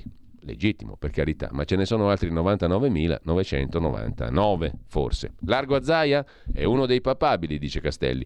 Con gli altri governatori è uno dei difensori della linea che auspico. Che effetto le fa Umberto Bossi fuori dal Parlamento? Tristissimo. Non se lo meritava. Adesso io sto zitto, però qualsiasi persona razionale potrebbe fare osservazioni razionali su questo punto. No? Sono stato il primo a proporlo senatore a vita, dice Castelli. Lo meriterebbe come uomo e come politico. È stato uno dei protagonisti dell'Italia degli ultimi 40 anni. Il Maroni chiede un nuovo segretario. Lei dice che la Lega di Salvini è finita. Che succede? chiede il, il Bravetti, eh, Antonio Bravetti, l'intervistatore della stampa. Risponde il Castelli. Ci sono due opzioni. Salvini fa una profondissima seduta di autocoscienza, cioè una seduta psichiatrica, e convoca un congresso, oppure nasce un nuovo soggetto che tiene accesa la fiammella dell'autonomia, un nuovo partito. Salvini dice che la proporrà al primo Consiglio dei Ministri l'autonomia. Che fa? Si scatena ora sull'autonomia? Sarebbe una conversione sulla via di Damasco, ma non è più credibile, dice il Castelli, ipse Dixit. Giorgia Meloni nei comizi al nord ha promesso l'autonomia. Vi fidate? Lei e il suo partito sono centralisti. Ho il terrore, dice Castelli, che diano qualche contentino come la caccia o la difesa dei parchi e dicano ecco, accontentatevi. E qui naturalmente bisognerebbe fare un'osservazione molto banale, molto banale, molto terra a terra non è che possono darti la caccia o la difesa dei parchi, perché la questione è molto diversa e il ministro Castelli, che insomma è stato ministro, credo che lo sappia. Ovvero ci sono stati gli accordi tra le regioni che chiedono maggiore autonomia ai sensi di quanto prescrive e prevede l'articolo 116, comma 3 della Costituzione, che è chiarissimo, tutti possono andarselo a guardare adesso, è inutile che ve lo citi io, andate su Google e cercate l'articolo 116 della Costituzione italiana, comma 3, sulla base di quel comma lì che elenca materie ben precise, le regioni chiedono allo Stato di esercitare ulteriori forme di autonomia e competenze su determinate materie, che sono 23 materie ben elencate una per una. Quindi non è che uno ti può dare quello che vuole lui. Tu chiedi anche tutto. Lo Stato ti metti d'accordo con il governo e si porta il tutto in Parlamento. Il Parlamento vota sì o no alle richieste della regione. È molto diverso il meccanismo e le regioni lo hanno già compiuto, è tutto già pronto da tramutare in fatto. Che poi avverrà è un altro discorso. Qui possiamo entrare nel campo delle cento pertiche, ma il metodo è quello lì non ti possono dare il contentino, come dice Castello, perché non è previsto dalla Costituzione e non è previsto da ciò che è già accaduto, perché le regioni si sono già messe d'accordo con i governi, con il governo, fino a che limite non, non è ancora diciamo, stabilito. Però il meccanismo è quello. Le regioni chiedono X competenze, infatti la, l'Emilia Romagna ne ha chieste meno di Lombardia e Veneto, però il procedimento è quello lì. Dopodiché il governo non ti può dire questo no, perché lo chiedi tu, è il Parlamento che può rigettare tutta la tua richiesta al voto finale ed è tutto un altro discorso. Mm? Questo per essere proprio chiari, ma terra terra. Che idea ha della leader di Fratelli d'Italia? È stata paziente, abile e coerente, ha preparato bene la strada con un cammino lungo, l'elettore non è stupido, capisce se persegui una strategia o salti da una posizione all'altra. Parla di Salvini?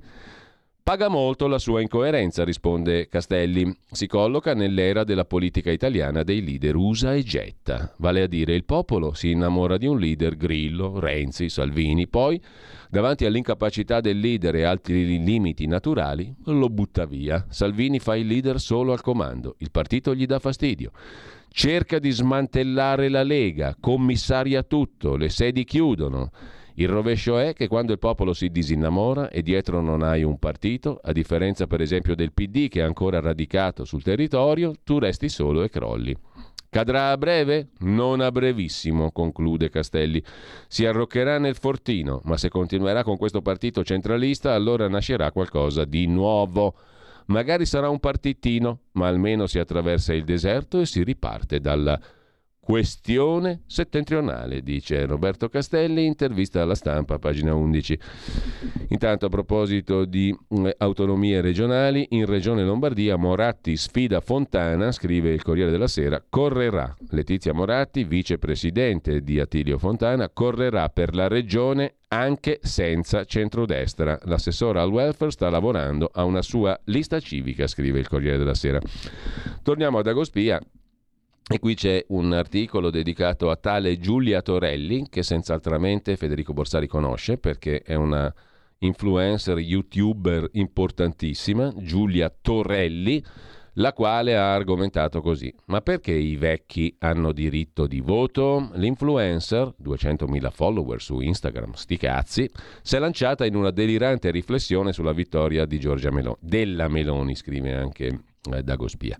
Ovvero, ha scritto l'influencer che i vecchi hanno rotto i coglioni, hanno già esercitato nella loro lunghissima vita. Basta voto per i vecchi, i vecchi devono essere privati del diritto di voto. Non sanno niente, non sanno nemmeno loro cosa stanno facendo, sono completamente rincoglioniti, dice la influencer. E Selvaggia Lucarelli l'ha criticata. Questa è la sinistra milanese. Giulia Torelli è una amata dalla moda, dalle riviste patinate, Professione riordino armadi, scrive Dagospia. Mentre il culo di Renzi è oggetto di, di un altro pezzo di Dagospia di oggi, grazie al taxi di Carletto Calenda che ha intortato per fargli mollare Letta, avrà 15 parlamentari Renzi, con un partito al 2%. Da Boschi a Bonifazzi sono stati rieletti tutti i fedelissimi di Renzi. In poche settimane il leader di Italia Morta è passato dal concreto incubo di non superare la soglia di sbarramento a un bottino elettorale di tutto rispetto, superiore a forze che godono nel paese di un consenso ben maggiore. E adesso gongola. Un abbraccio a chi ci ha considerato tante volte finiti. Il video di Crozza che percula i due eroi, sottolinea Dagospia, vediamole un po' di questo audio perlomeno, video no perché sennò ci tartassano, comunque eh, il Crozza che mh, mm, si occupa del Calenda e del Renzi. Oh, scusate, io sono un po' in ansia. Sono un po' in ansia perché...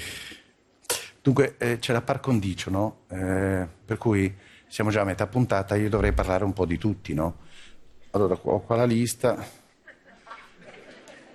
La Meloni l'ho fatta. Letta l'ho fatto. Draghi l'ho fatto. A chi tocca ora?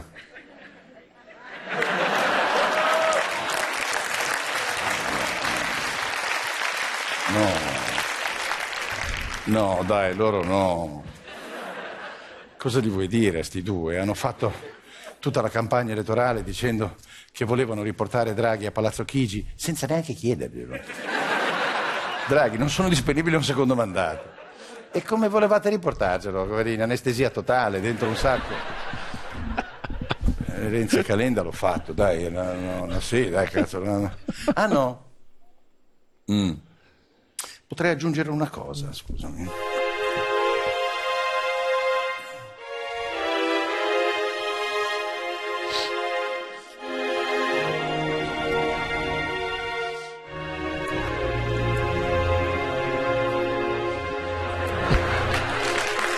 Arrivato il Renzi.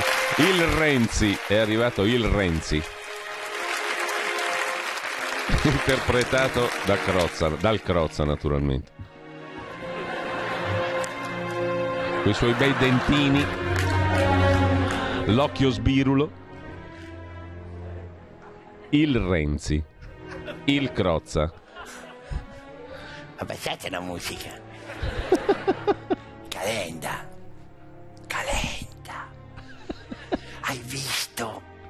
Come mi sono fatto piccolo? Perché la gente non è che proprio emani questa simpatia. Eh? Mi sono fatto piccolo durante questa campagna elettorale. Calenda, stai sereno. Ma ricordati solo una cosa. Se vinciamo noi è merito mio perché sono stato nell'ombra. Ma se perdiamo, purtroppo la colpa è la tua che ci hai messo la faccia. Stai sereno, Calenda.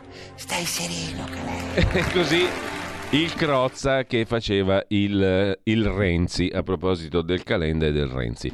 Intanto, sempre da Dagospia, siamo sopravvissuti ai capelli della Serracchiani, siamo pronti a tutto. La Debora senza H del PD, a porta a porta, esibisce un'acconciatura degna di un Playmobil e con aria afflitta, da madonnina infilzata, si atteggia a prefica di Enrico Letta.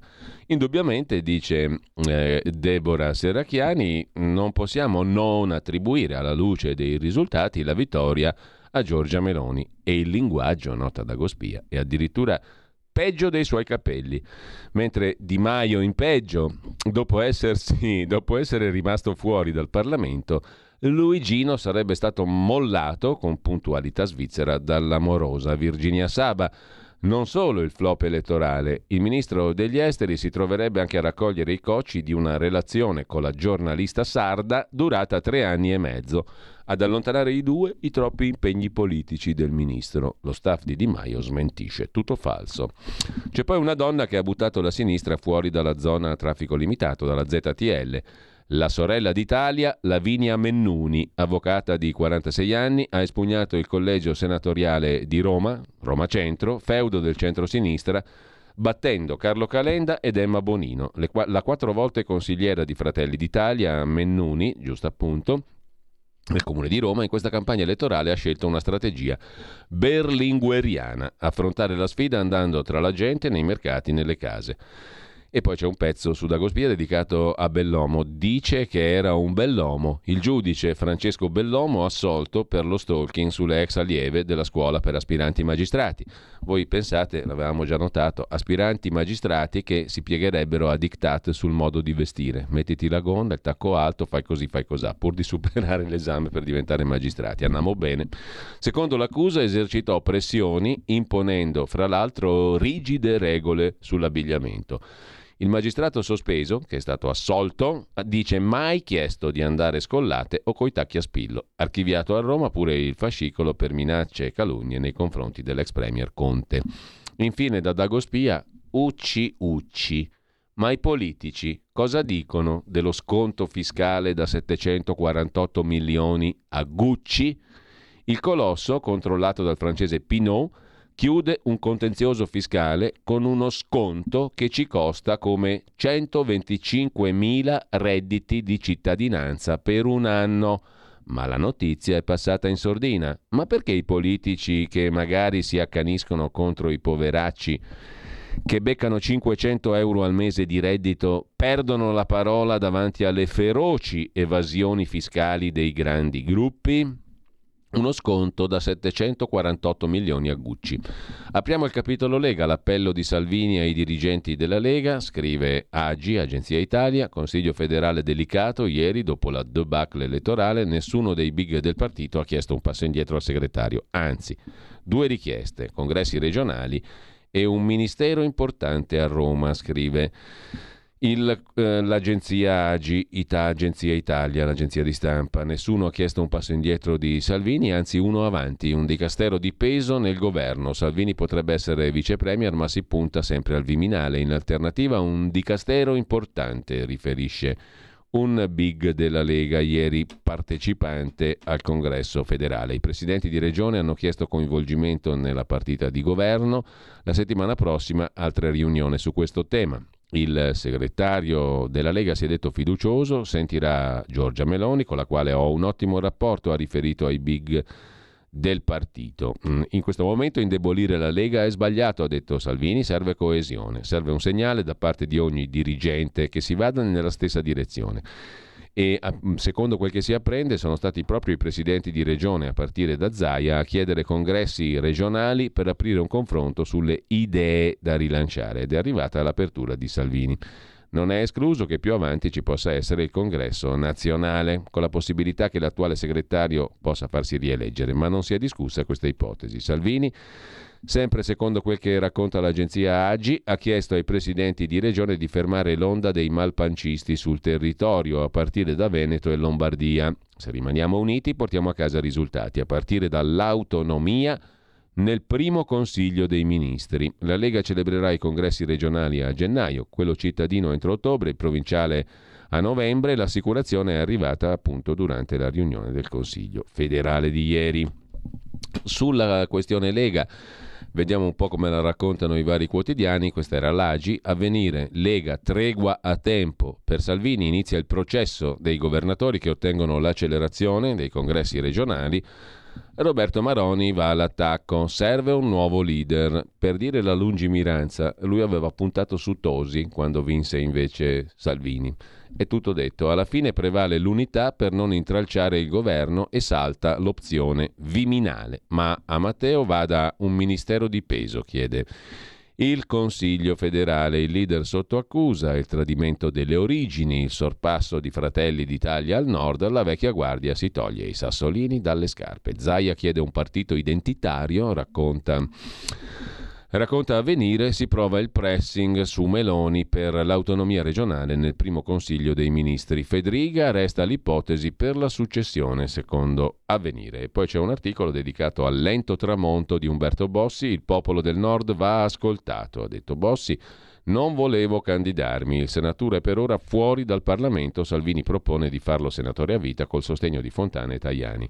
Umberto Bossi in Parlamento dall'87 era capolista nel collegio plurinominale di Varese dove il centrodestra elegge solo Lucrezia Mantovani di Fratelli d'Italia, partito che lì ha conquistato il 29% dei voti contro il 14% e qualcosa della Lega. Un messaggio chiaro e inequivocabile, quello che esce dalle urne, commenta il fondatore della Lega tramite il suo staff.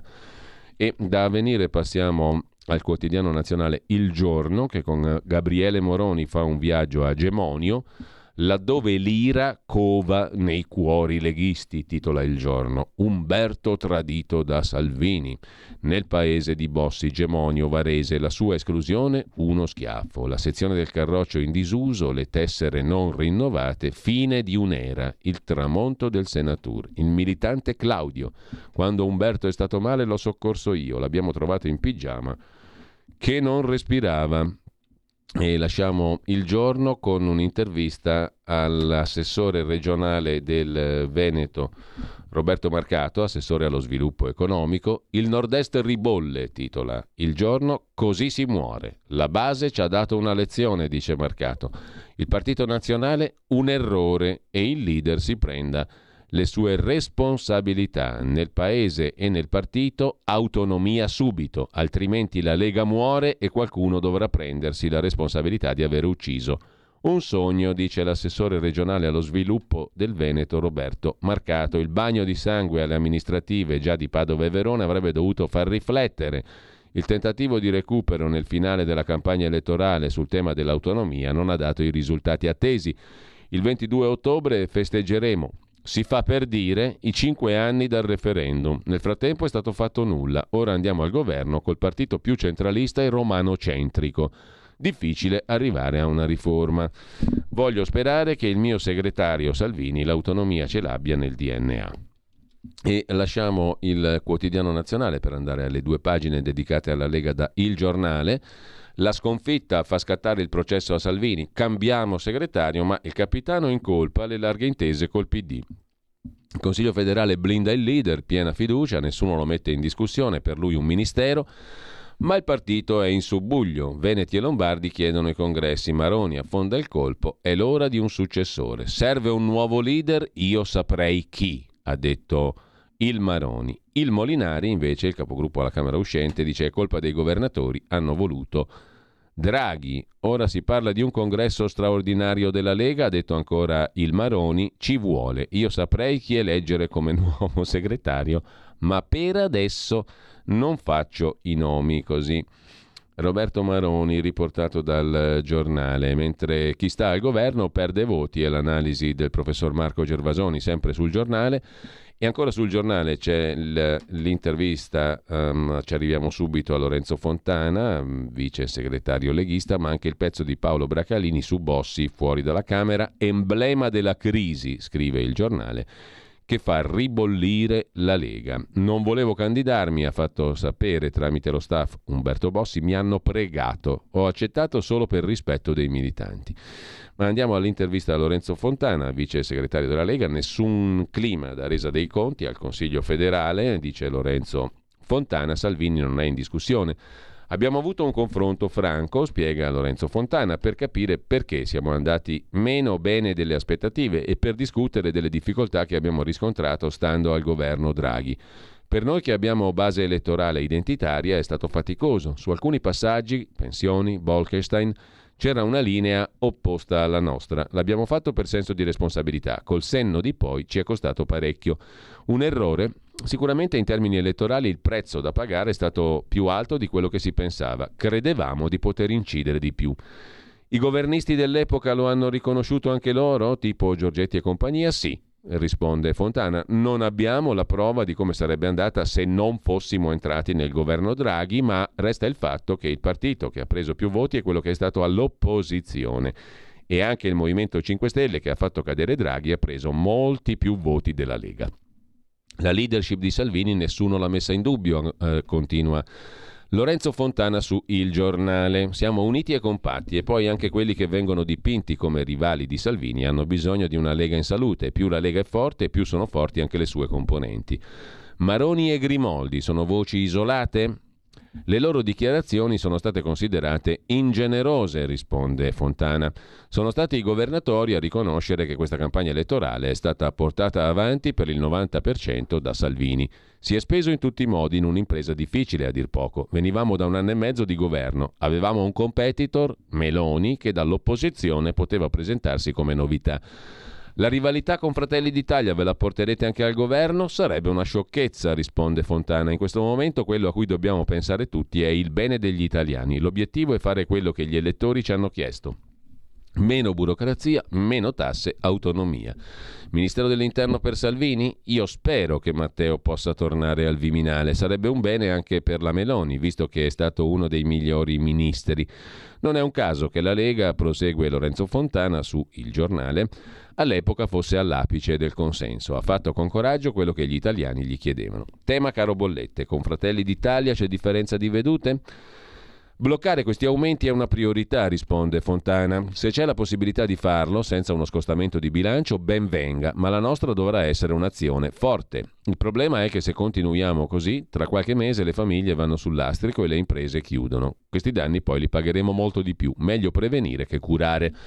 Ultima domanda del giornale a Lorenzo Fontana. Il nuovo governo avrà gli occhi addosso sul tema sanzioni Russia. Come vi comporterete? Noi le abbiamo proposte e votate, ma devono essere efficaci, devono mettere in difficoltà la Russia, non ridurre in ginocchio noi.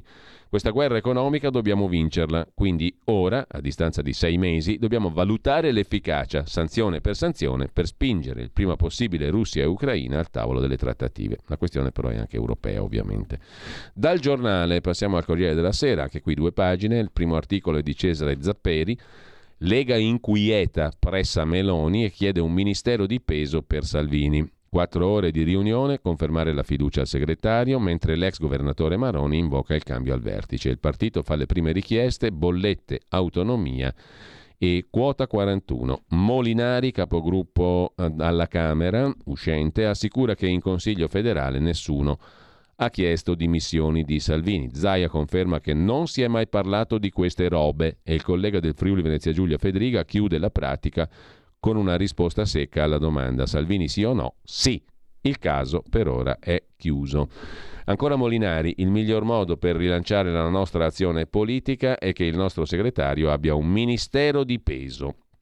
Non è un avviso a Giorgia Meloni, è un'ovvia richiesta, visto che siamo alleati e abbiamo vinto insieme le elezioni, siamo il secondo partito della coalizione, mi sembra naturale che la Lega chieda che il suo uomo di punta faccia parte del governo, poi se sarà vice premier lo vedremo. Tra i temi concreti, continua Molinari, tra le priorità provvedimenti contro il caro bollette, autonomia regionale, quota 41. La Lega chiederà di inserire il tema dell'autonomia nel primo Consiglio dei Ministri, dice ancora Molinari. Il secondo articolo è un retroscena, il capitano chiede unità, scrive ancora il Corriere della Sera, Zaia e Fedriga ottengono i congressi sul territorio. E Giorgetti sul governo dice non sarà una partita facile, questo lo racconta Marco Cremonesi, Matteo Salvini serra i ranghi. La sala dedicata a Gianfranco Miglio ha visto riunirsi il Consiglio federale, nessuno ha chiesto dimissioni, congressi territoriali li chiedono Zaia e Federica, ma se ne era già parlato prima, dunque mm, eh, non soltanto i delegati eletti col percorso a salire dai congressi di sezione dai congressi provinciali, ma consentire di votare a tutti i tesserati della Lega. Salvini ottiene compattezza intorno al segretario, a se stesso. Il segretario avrebbe detto il suo vice è stato abbastanza già massacrato dalla stampa, senza che ci mettiamo anche noi. Clima nella palazzina di Via Bellerio, curioso, scrive Cremonesi. Gli echi della discussione Qui quasi non arrivano gli echi della discussione che si svolge fuori. Le bordate di Bossi e Maroni nei confronti di Salvini non si menzionano ma l'aria fuori è frizzante. Ieri i consiglieri regionali veneti si sono riuniti, eccetera. Altro articolo ancora, sempre di Marco Cremonesi, sul senatore escluso, immagine del crollo, messaggio chiaro dal popolo del Nord. Niente da fare, Umberto Bossi fuori dal Parlamento dopo 35 anni. Un fatto clamoroso, simbolo della batosta Lega. Lui, fondatore del movimento, non sembra averla presa troppo male. Il segretario intanto prova a giocarsi la carta del senatore a vita per Umberto Bossi. Che Bossi diventi senatore a vita è tutt'altro che semplice, la Costituzione dice che possono essere cinque, già oggi sono sei data la presenza di Giorgio Napolitano presidente emerito. Eh, la strada è in salita, la nomina aspetta al presidente della Repubblica e via dicendo. Inoltre la rabbia che in Lega sta divampando, c'è chi non manca di ricordare una frase del 19 dello stesso Salvini in vista del voto di fiducia al governo Conte bis. Il senatore a vita è una figura superata, disse Salvini, dalla storia della nostra Repubblica. In effetti è una, un residuo sostanzialmente dello statuto albertino, della monarchia sabauda sostanzialmente. In realtà tutto il centrodestra, scrive Cremonesi, è storicamente ostile ai senatori a vita. Anche Cremonesi riporta il giudizio dell'ex ministro di giustizia Castelli, cade un grande capo, è la fine della stagione della Lega nazionale e centralista, abbiamo già visto prima. Pure Giuseppe Leoni viene citato, parole di fuoco naturalmente, vergogna nazionale dice Leoni, ma la brutta figura non la fa Umberto, ma il partito, altri sono stati ricandidati, eletti, eccetera. C'è anche la questione della mancata elezione, causa il famoso flipper della legge elettorale, per il tesoriere della Lega, Giulio Centemero, e non ha trovato la via del Parlamento neanche una figura centrale della Lega salviniana come Armando Siri. Per Bossi come per Centemero è entrato in azione il cosiddetto flipper, cioè un meccanismo del Rosatellum che sottrae eletti a un collegio a un capo dell'Italia e li riassegna ad un altro. Resta soltanto una speranza, al momento vaga, che fa riferimento ai labirintici meandri del Rosatellum bis, la legge elettorale attualmente in vigore, che da questo punto di vista è una vera oscenità, va detto. Su Repubblica, anche qui due pagine sulla rivolta nella Lega, la vecchia guardia scarica Salvini, nuovo segretario, torniamo al nord, dicono due giovani leghisti, Bossi e Maroni, Fuoco incrociato contro il leader, ma il Consiglio federale lo congela, per lui un ruolo di peso nel governo. Retroscena di Emanuele Lauria, il patto coi governatori. Fermate chi protesta, io vi concedo i congressi, dice Salvini. I congressi sono previsti già dal primo discorso che ha fatto. Comunque lasciamo perdere perché i retroscena sono una, una, un, come dire, un, una categoria giornalistica veramente fantastica e poi la rabbia del senatore Paolo Berizzi lo racconta. Sulla stampa Salvini resta ma è commissariato, sul governo non deciderà da solo, consultazioni regionali entro il 30 gennaio, congressi regionali della Lega. Molinari dice niente di missioni, settimana prossima nuovo consiglio sul governo. Ma cioè, scusate un attimo, ma vi ricordate nella Prima Repubblica i partiti normali, tradizionali, uno vinceva, l'altro perdeva, c'erano polemiche, polemicuzze, riunioni, confronti, eccetera, ma succedeva niente, era normale, si può vincere, si può perdere, si può guadagnare, si può andare avanti, si può andare indietro. Comunque, vecchi tempi. La sconfitta di Bossi agita la base, scrive ancora Niccolò Zancan sulla stampa. Non volevo neanche candidarmi, mi hanno pregato, ho accettato. Fontana, io ricandidato in Lombardia? Certo, non credo sia cambiato nulla. Intanto però Letizia Moratti presenta la sua la sua lista. Poi Roberto Castelli l'abbiamo già letta l'intervista. Su Libero eh, di ieri però vi ricordo il pezzo di Antonio Socci, l'abbiamo solo citato. Applausi a Matteo Salvini, ha salvato il centrodestra. Un pezzo di Socci in difesa di eh, Salvini. Ha scontato il sì a Super Mario. Oggi lo criticano gli stessi che lo pressavano per appoggiare Mario Draghi e il governo Draghi. Così scrive Antonio Socci scriveva ieri, ve lo cito perché è un bell'articolo, mentre eh, oggi, tornando all'oggi, Tajani in corsa per il Ministero della Difesa, scrive Tommaso Labate sul Corriere della Sera, pagina 3, l'ipotesi è quella di due vice premier. Per il Ministero dello Sviluppo Economico, finora guidato da Giorgetti, circola il nome dell'ex leader di Confindustria Antonio D'Amato. Matteo Piantedosi, prefetto, già capo di gabinetto al Ministero dell'Interno, proprio con Salvini, ministro dell'Interno, potrebbe essere lui il ministro dell'Interno, darebbe un contentino anche a Salvini. Giovan Battista Fazzolari, senatore cinquantenne, responsabile del programma di Fratelli d'Italia, anche lui impredicato di essere ministro come Carlo Nordio e Anna Maria Bernini, si vedrà. Il nome di Giorgetti per ora depennato dal Toto Ministri. Compariva nella lista fatta da Fratelli d'Italia il nome di Giorgetti, ma non in quella fatta dalla Lega. L'idea anche di Rixi, il deputato genovese Edoardo Rixi alle infrastrutture e il già ministro Centinaio alle politiche agricole. Questo è il si dice del Corriere della Sera sui ministri. La trattativa sui ministri è anche l'oggetto del pezzo del Tempo di Roma. Fratelli, no, Forza Italia propone due vice premier Giorgetti, Stefani e Garavaglia vanno verso la conferma, secondo il tempo. Giorgetti al Ministero dello Sviluppo, Stefani alla, Erika Stefani lega alla disabilità, Garavaglia al turismo. Al Viminale un prefetto, Piantedosi o Pecoraro, che quest'ultimo è più vicino alla Meloni, alla Meloni. O il capo della polizia Giannini. Belloni, Terzi e Pontecorvo in corsa invece per il Ministero degli Esteri. Fabio Panetta resta in corsa per il Ministero dell'Economia. In caso di sdoppiamento al Tesoro l'ipotesi è quella di Maurizio Leo, responsabile economico di Fratelli d'Italia. All'istruzione, al Ministero dell'Istruzione chi ci va? Bernini o Ronzulli? Circola il nome di Letizia Moratti, Tajani, presidente della Camera. Vedremo quale di queste fantasie diventerà realtà. Mentre eh, sempre dalla stampa vi va citato anche la doppia paginata dedicata a Fratelli d'Italia. Meloni parte in salita, è già scontro sulle poltrone, spunta il Ministero del PNRR Crescono le quotazioni di Elisabetta Belloni, che venne fuori per la presidenza della Repubblica, vi ricorderete, agli esteri e niente po', po di meno che il recupero di Domenico Siniscalco per il Ministero dell'Economia. Giovanni Donzelli potrebbe occuparsi, Fratelli d'Italia, di rapporti col Parlamento e un'altra giovane promessa, Raffaele Fitto, eurodeputato di Fratelli d'Italia, in pole position per il Ministero Affari Europei. Crescono le quotazioni anche di Siniscalco, niente meno. Il Colle vuole evitare il via al governo nel centenario della marcia su Roma. La coincidenza del centenario della marcia su Roma. Il, il, Mattarella vorrebbe evitare che si ricordasse troppo il Mussolini, perché se il, il 28 ottobre cade il centenario della marcia su Roma, scrive il scrive il um, Corriere della Sera, a proposito di marcia su Roma, poi ne abbiamo, ne abbiamo una bella da ascoltare.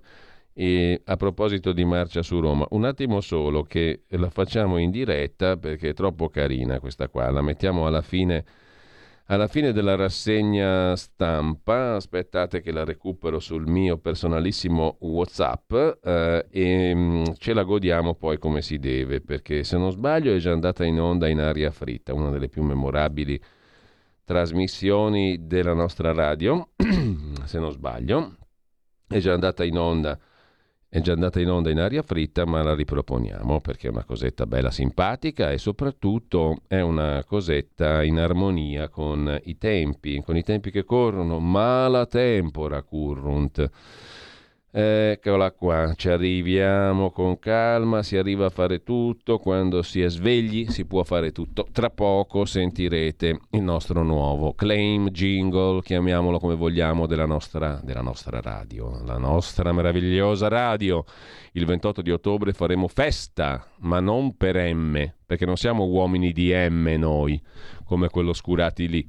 Non siamo uomini di M Pur tuttavia siamo uomini e quanto tali ci divertiamo.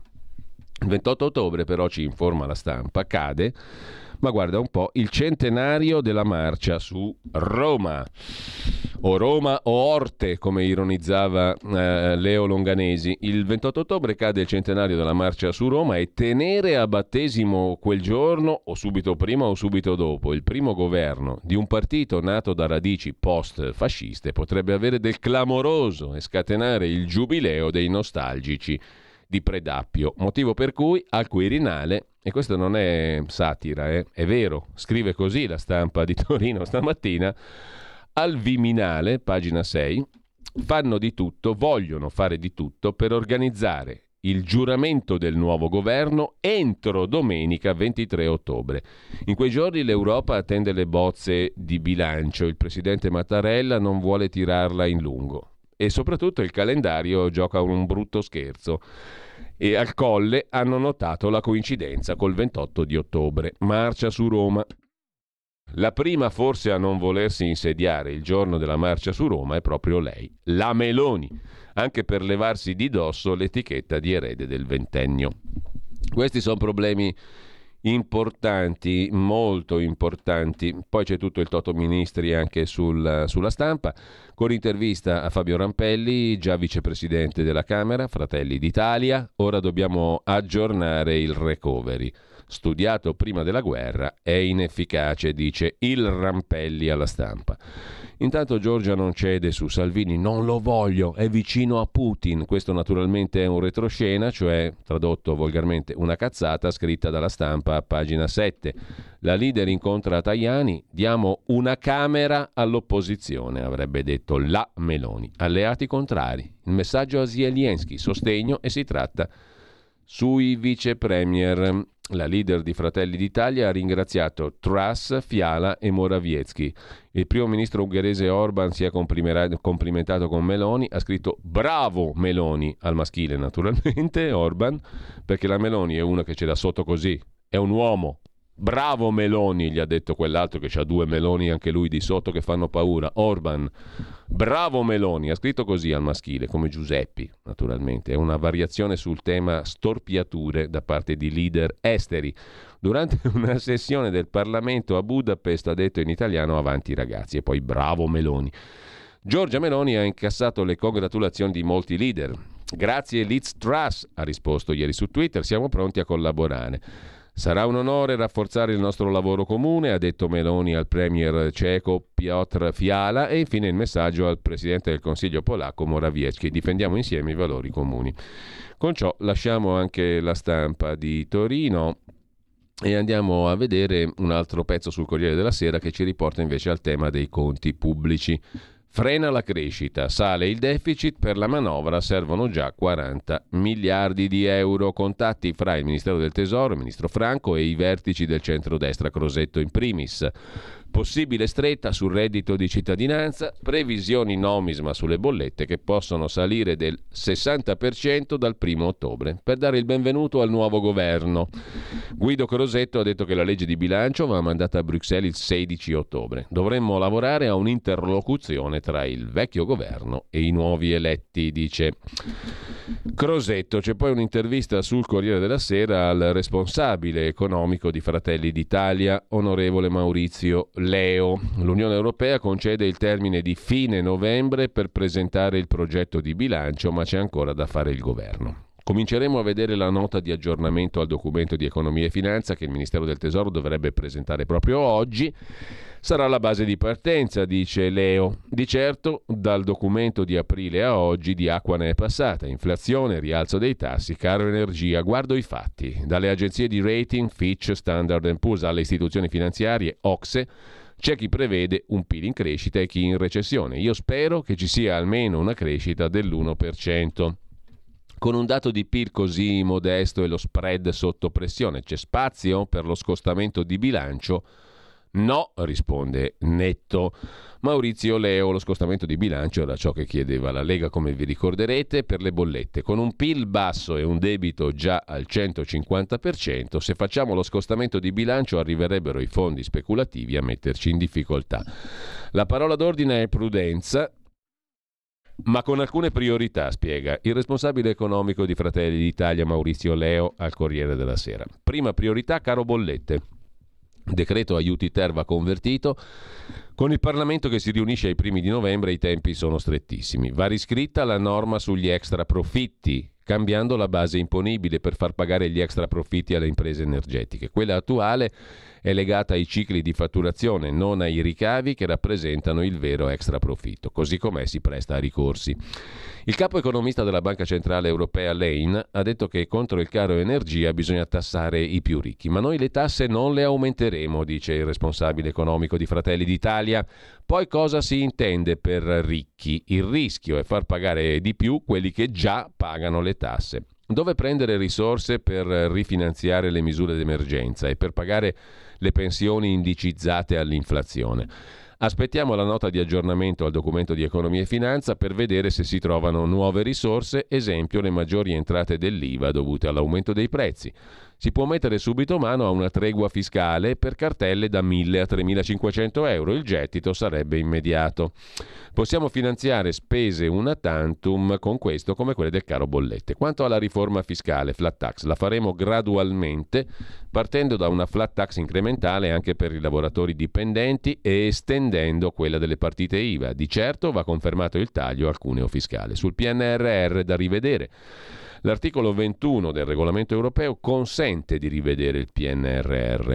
Vogliamo vedere se alcune risorse possono essere orientate al servizio del caro bollette, per esempio riprogrammando i fondi strutturali 14-20 non spesi nel triennio come è avvenuto durante il Covid. Quindi alcune risorse le riorientiamo per, per combattere il caro bollette. Dar battaglia in Europa, domandare illecito, rispondere cortesia. Meloni disse la pacchia è finita, avremo la giusta determinazione, ma useremo il dialogo e non il bazooka famoso bazooka di Draghi, ve lo ricordate? Maurizio Leo, responsabile del Dipartimento Economia di Fratelli d'Italia sul giornale. Andiamo veloci perché sono già le 9.21. Po' farbacco. L'Italia torna nel mirino, scrive il giornale di che cosa? Della speculazione internazionale. BTP peggio dei titoli greci, spread sopra quota 250, ma Standard Poor's rassicura nel dopo Draghi non ci sono rischi immediati, mm, meno immediatamente si vedrà. L'esperto di AXA, eh, le assicurazioni francesi, dice l'Italia ha un debito molto pesante, al Tesoro serve un super tecnico. Sulla manovra finanziaria di Giorgia Meloni si sofferma anche il quotidiano nazionale. Chi assume di più paga meno tasse, super bonus al 70% e flat tax sugli aumenti dei dipendenti. Si cambia l'incentivo del 110%, scrive il quotidiano nazionale. Poi vedremo meglio magari. Intanto anche sulla stampa la questione dei mercati, i BTP sotto tiro, vola lo spread, piazza affari ieri la peggiore d'Europa. Il rendimento dei titoli decennali schizza al 4,76%, non accadeva da nove anni Standard Poor's avverte congiuntura negativa e debito. Per il prossimo governo scelte difficili. Ignazio La Russa, intervistato dal quotidiano nazionale, diamo voce al popolo, iniziamo a discutere di presidenzialismo, ma non vogliamo cambiare la prima parte della Costituzione. Giorgia sa essere generosa, ma attenti. Siamo cresciuti a piccoli passi, dice Ignazio La Russa. Siamo filoatlantici, continueremo a sostenere l'Ucraina anche con le armi, in accordo con gli alleati dell'Occidente. Altra intervista, quella a Andrea Giambruno, pagina 10 del Corriere della Sera, è il compagno di Giorgia Meloni. Non sono di sinistra, come ha detto Giorgia, farò i viaggi di Stato solo se me lo chiederà.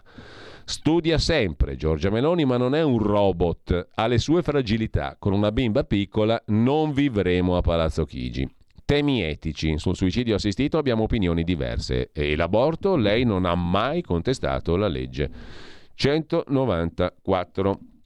Lasciamo il compagno di Giorgia Meloni e andiamo invece a dare un'occhiata anche a un'altra intervista, quella sul eh, fatto quotidiano a Giordano Bruno Guerri, dato da qualcuno come futuro ministro della cultura. La leader sarà prudente, si affiderà a tecnici, evocare il pericolo fascista non ha senso, dice Giordano Bruno Guerri che di fascismo se ne intende come storico, ma anche come presidente guida della fondazione del Vittoriale di Gabriele D'Annunzio. Sui diritti non si tornerà indietro, assicura Giordano Bruno Guerri, storico del fascismo tra le altre cose. Quanto agli eletti ai trombati, c'è un simpatico articoletto sul Corriere della Sera di oggi, a pagina 19. Noi in aula, tra veterani e new entry, dai volti noti dei partiti fino a Cottarelli e Crisanti, eh, Piero Fassino, eh, Roberto Calderoli, Daniela Santanché, Maurizio Gasparri, Mara Carfagna, poi il sindacalista Abubakar Sumahoro, sinistra italiana che debutta in Parlamento, questi non sono i trombati, questi sono gli eletti, Giulio Terzi di Sant'Agata, ex ministro degli esteri, e diciamo così um, ben documentata la sua attività senza alcun conflitto di interessi dal nostro collega e amico Maurizio Bolognetti, Gaetano Amato dei 5 Stelle, attore della squadra, debutta alla Camera, Susanna Camusso, ex segretaria CGL, Rita Dalla Chiesa mentre invece tra i trombati la vita da reinventare per coloro che non hanno il paracadute. Per il ministro degli esteri si parla di un lavoro come consulente, Luigi Di Maio, e non fate battute eh, su quali consulenze potrà fare Di Maio. Gianluigi Paragone, fondatore di Italexit, continuerà a fare il giornalista. Andrea Marcucci viene da una famiglia di imprenditori della farmaceutica, non ha problemi, trombato anche lui, già renziano di ferro. Simone Pillon, avvocato, eletto con la Lega, trombato anche lui, anima dei Family Day. Teresa Bellanova, l'ultimo impiego prima del Parlamento fu in CGL. Andrea Romano è professore di storia all'Università Tor Vergata. Fortunati gli alunni, deputato del PD è stato trombato anche lui. Valentina Vezzali, medaglia d'oro di scherma, forse tornerà al governo, è stata trombata alle elezioni anche lei. Vincenzo Spadafora, ex ministro, è stato presidente di Unicef Italia, trombato pure lui, così come la Lucia Azzolina La Azzolina, ex ministra dell'istruzione, andrà a fare la preside a Siracusa per loro o vecchie occupazioni o nuove strade da percorrere. Nel frattempamente Meloni ha detto a Zelensky conta sul nostro leale sostegno. Sull'agenzia Agi Manuela D'Alessandro fa un viaggio nella Stalingrado d'Italia espugnata da Rauti, una volta era Stalingrado, gli operai votano a destra e non lo dicono. Sesto San Giovanni, laddove è stata battuta clamorosamente la sinistra con Emanuele Fiano. Eh, Lollo Brigida, il cognato e capogruppo uscente di Fratelli d'Italia alla Camera, intervistato da Repubblica, il piano per cambiare la Costituzione, la sovranità europea va rivista. Non tocchiamo la prima parte, i valori fondanti della nostra bellissima Carta Costituzionale, ma il mondo non è più quello del 1948. Su alcuni aspetti potremmo interloquire col terzo polo. La riforma presidenziale dello Stato serve per la stabilità e l'efficienza. Infine, i giovani hanno punito i partiti tradizionali per U-Trend, Sinistra Italiana e Verdi sono entrati grazie alla spinta decisiva degli elettori di fascia d'età compresa tra i 18 e i 34 anni. Adesso ragazzi tocca, tocca ascoltare una cosa bellissima, nuova, noi siamo perfettamente in linea, a noi il 28 di ottobre ci fa uno strabaffo, noi siamo pronti.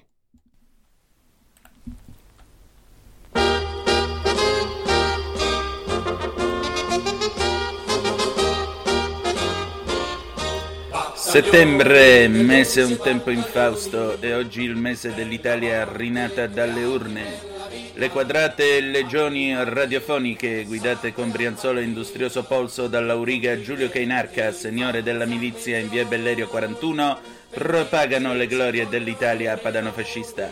Dentro le operose stanze dell'emittente, che grazie alle sue potenti antenne volute dal genio italico di Guglielmo Marconi diffondono la voce del duce... Eh, di Matteo Salvini, dal Tonale al Falzarego, dall'Appennino a Mogadiscio in onda corta, le italiche genti vedono in queste le immagini di rara e funzionale bellezza, ben diversa dal dirigista e bolscevico periodo dell'Italietta Draghian Piddina, la lucida pelata del camerata Semivarin, sciarpa rossa del Littorio, che ricorda il suo marmoreo contributo con la marcia su Roma ladrona dai sacri prati di Pontida e cordiale soffre a noi il sapiente sorriso del barbuto capomanipolo Pigi Pellegrin, divoratore indefesso di frico e letteratura nostrana che poi riversa agli ascoltatori come favo di talico miele nelle loro orecchie.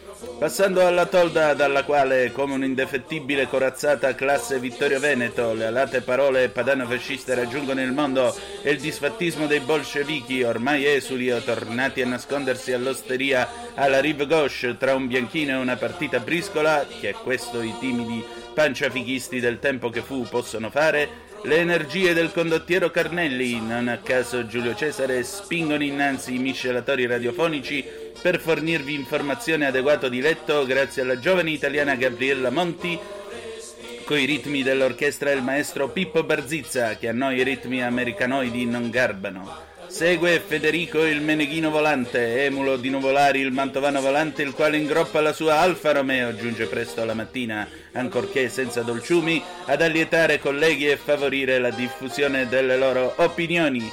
Ma non attardiamoci in queste storie da radical chic. Radio Libertà da oggi è veramente libera. Viva Giorgia, viva Matteo, viva Silvio e basta con aria fritta. Avete ascoltato la rassegna stampa.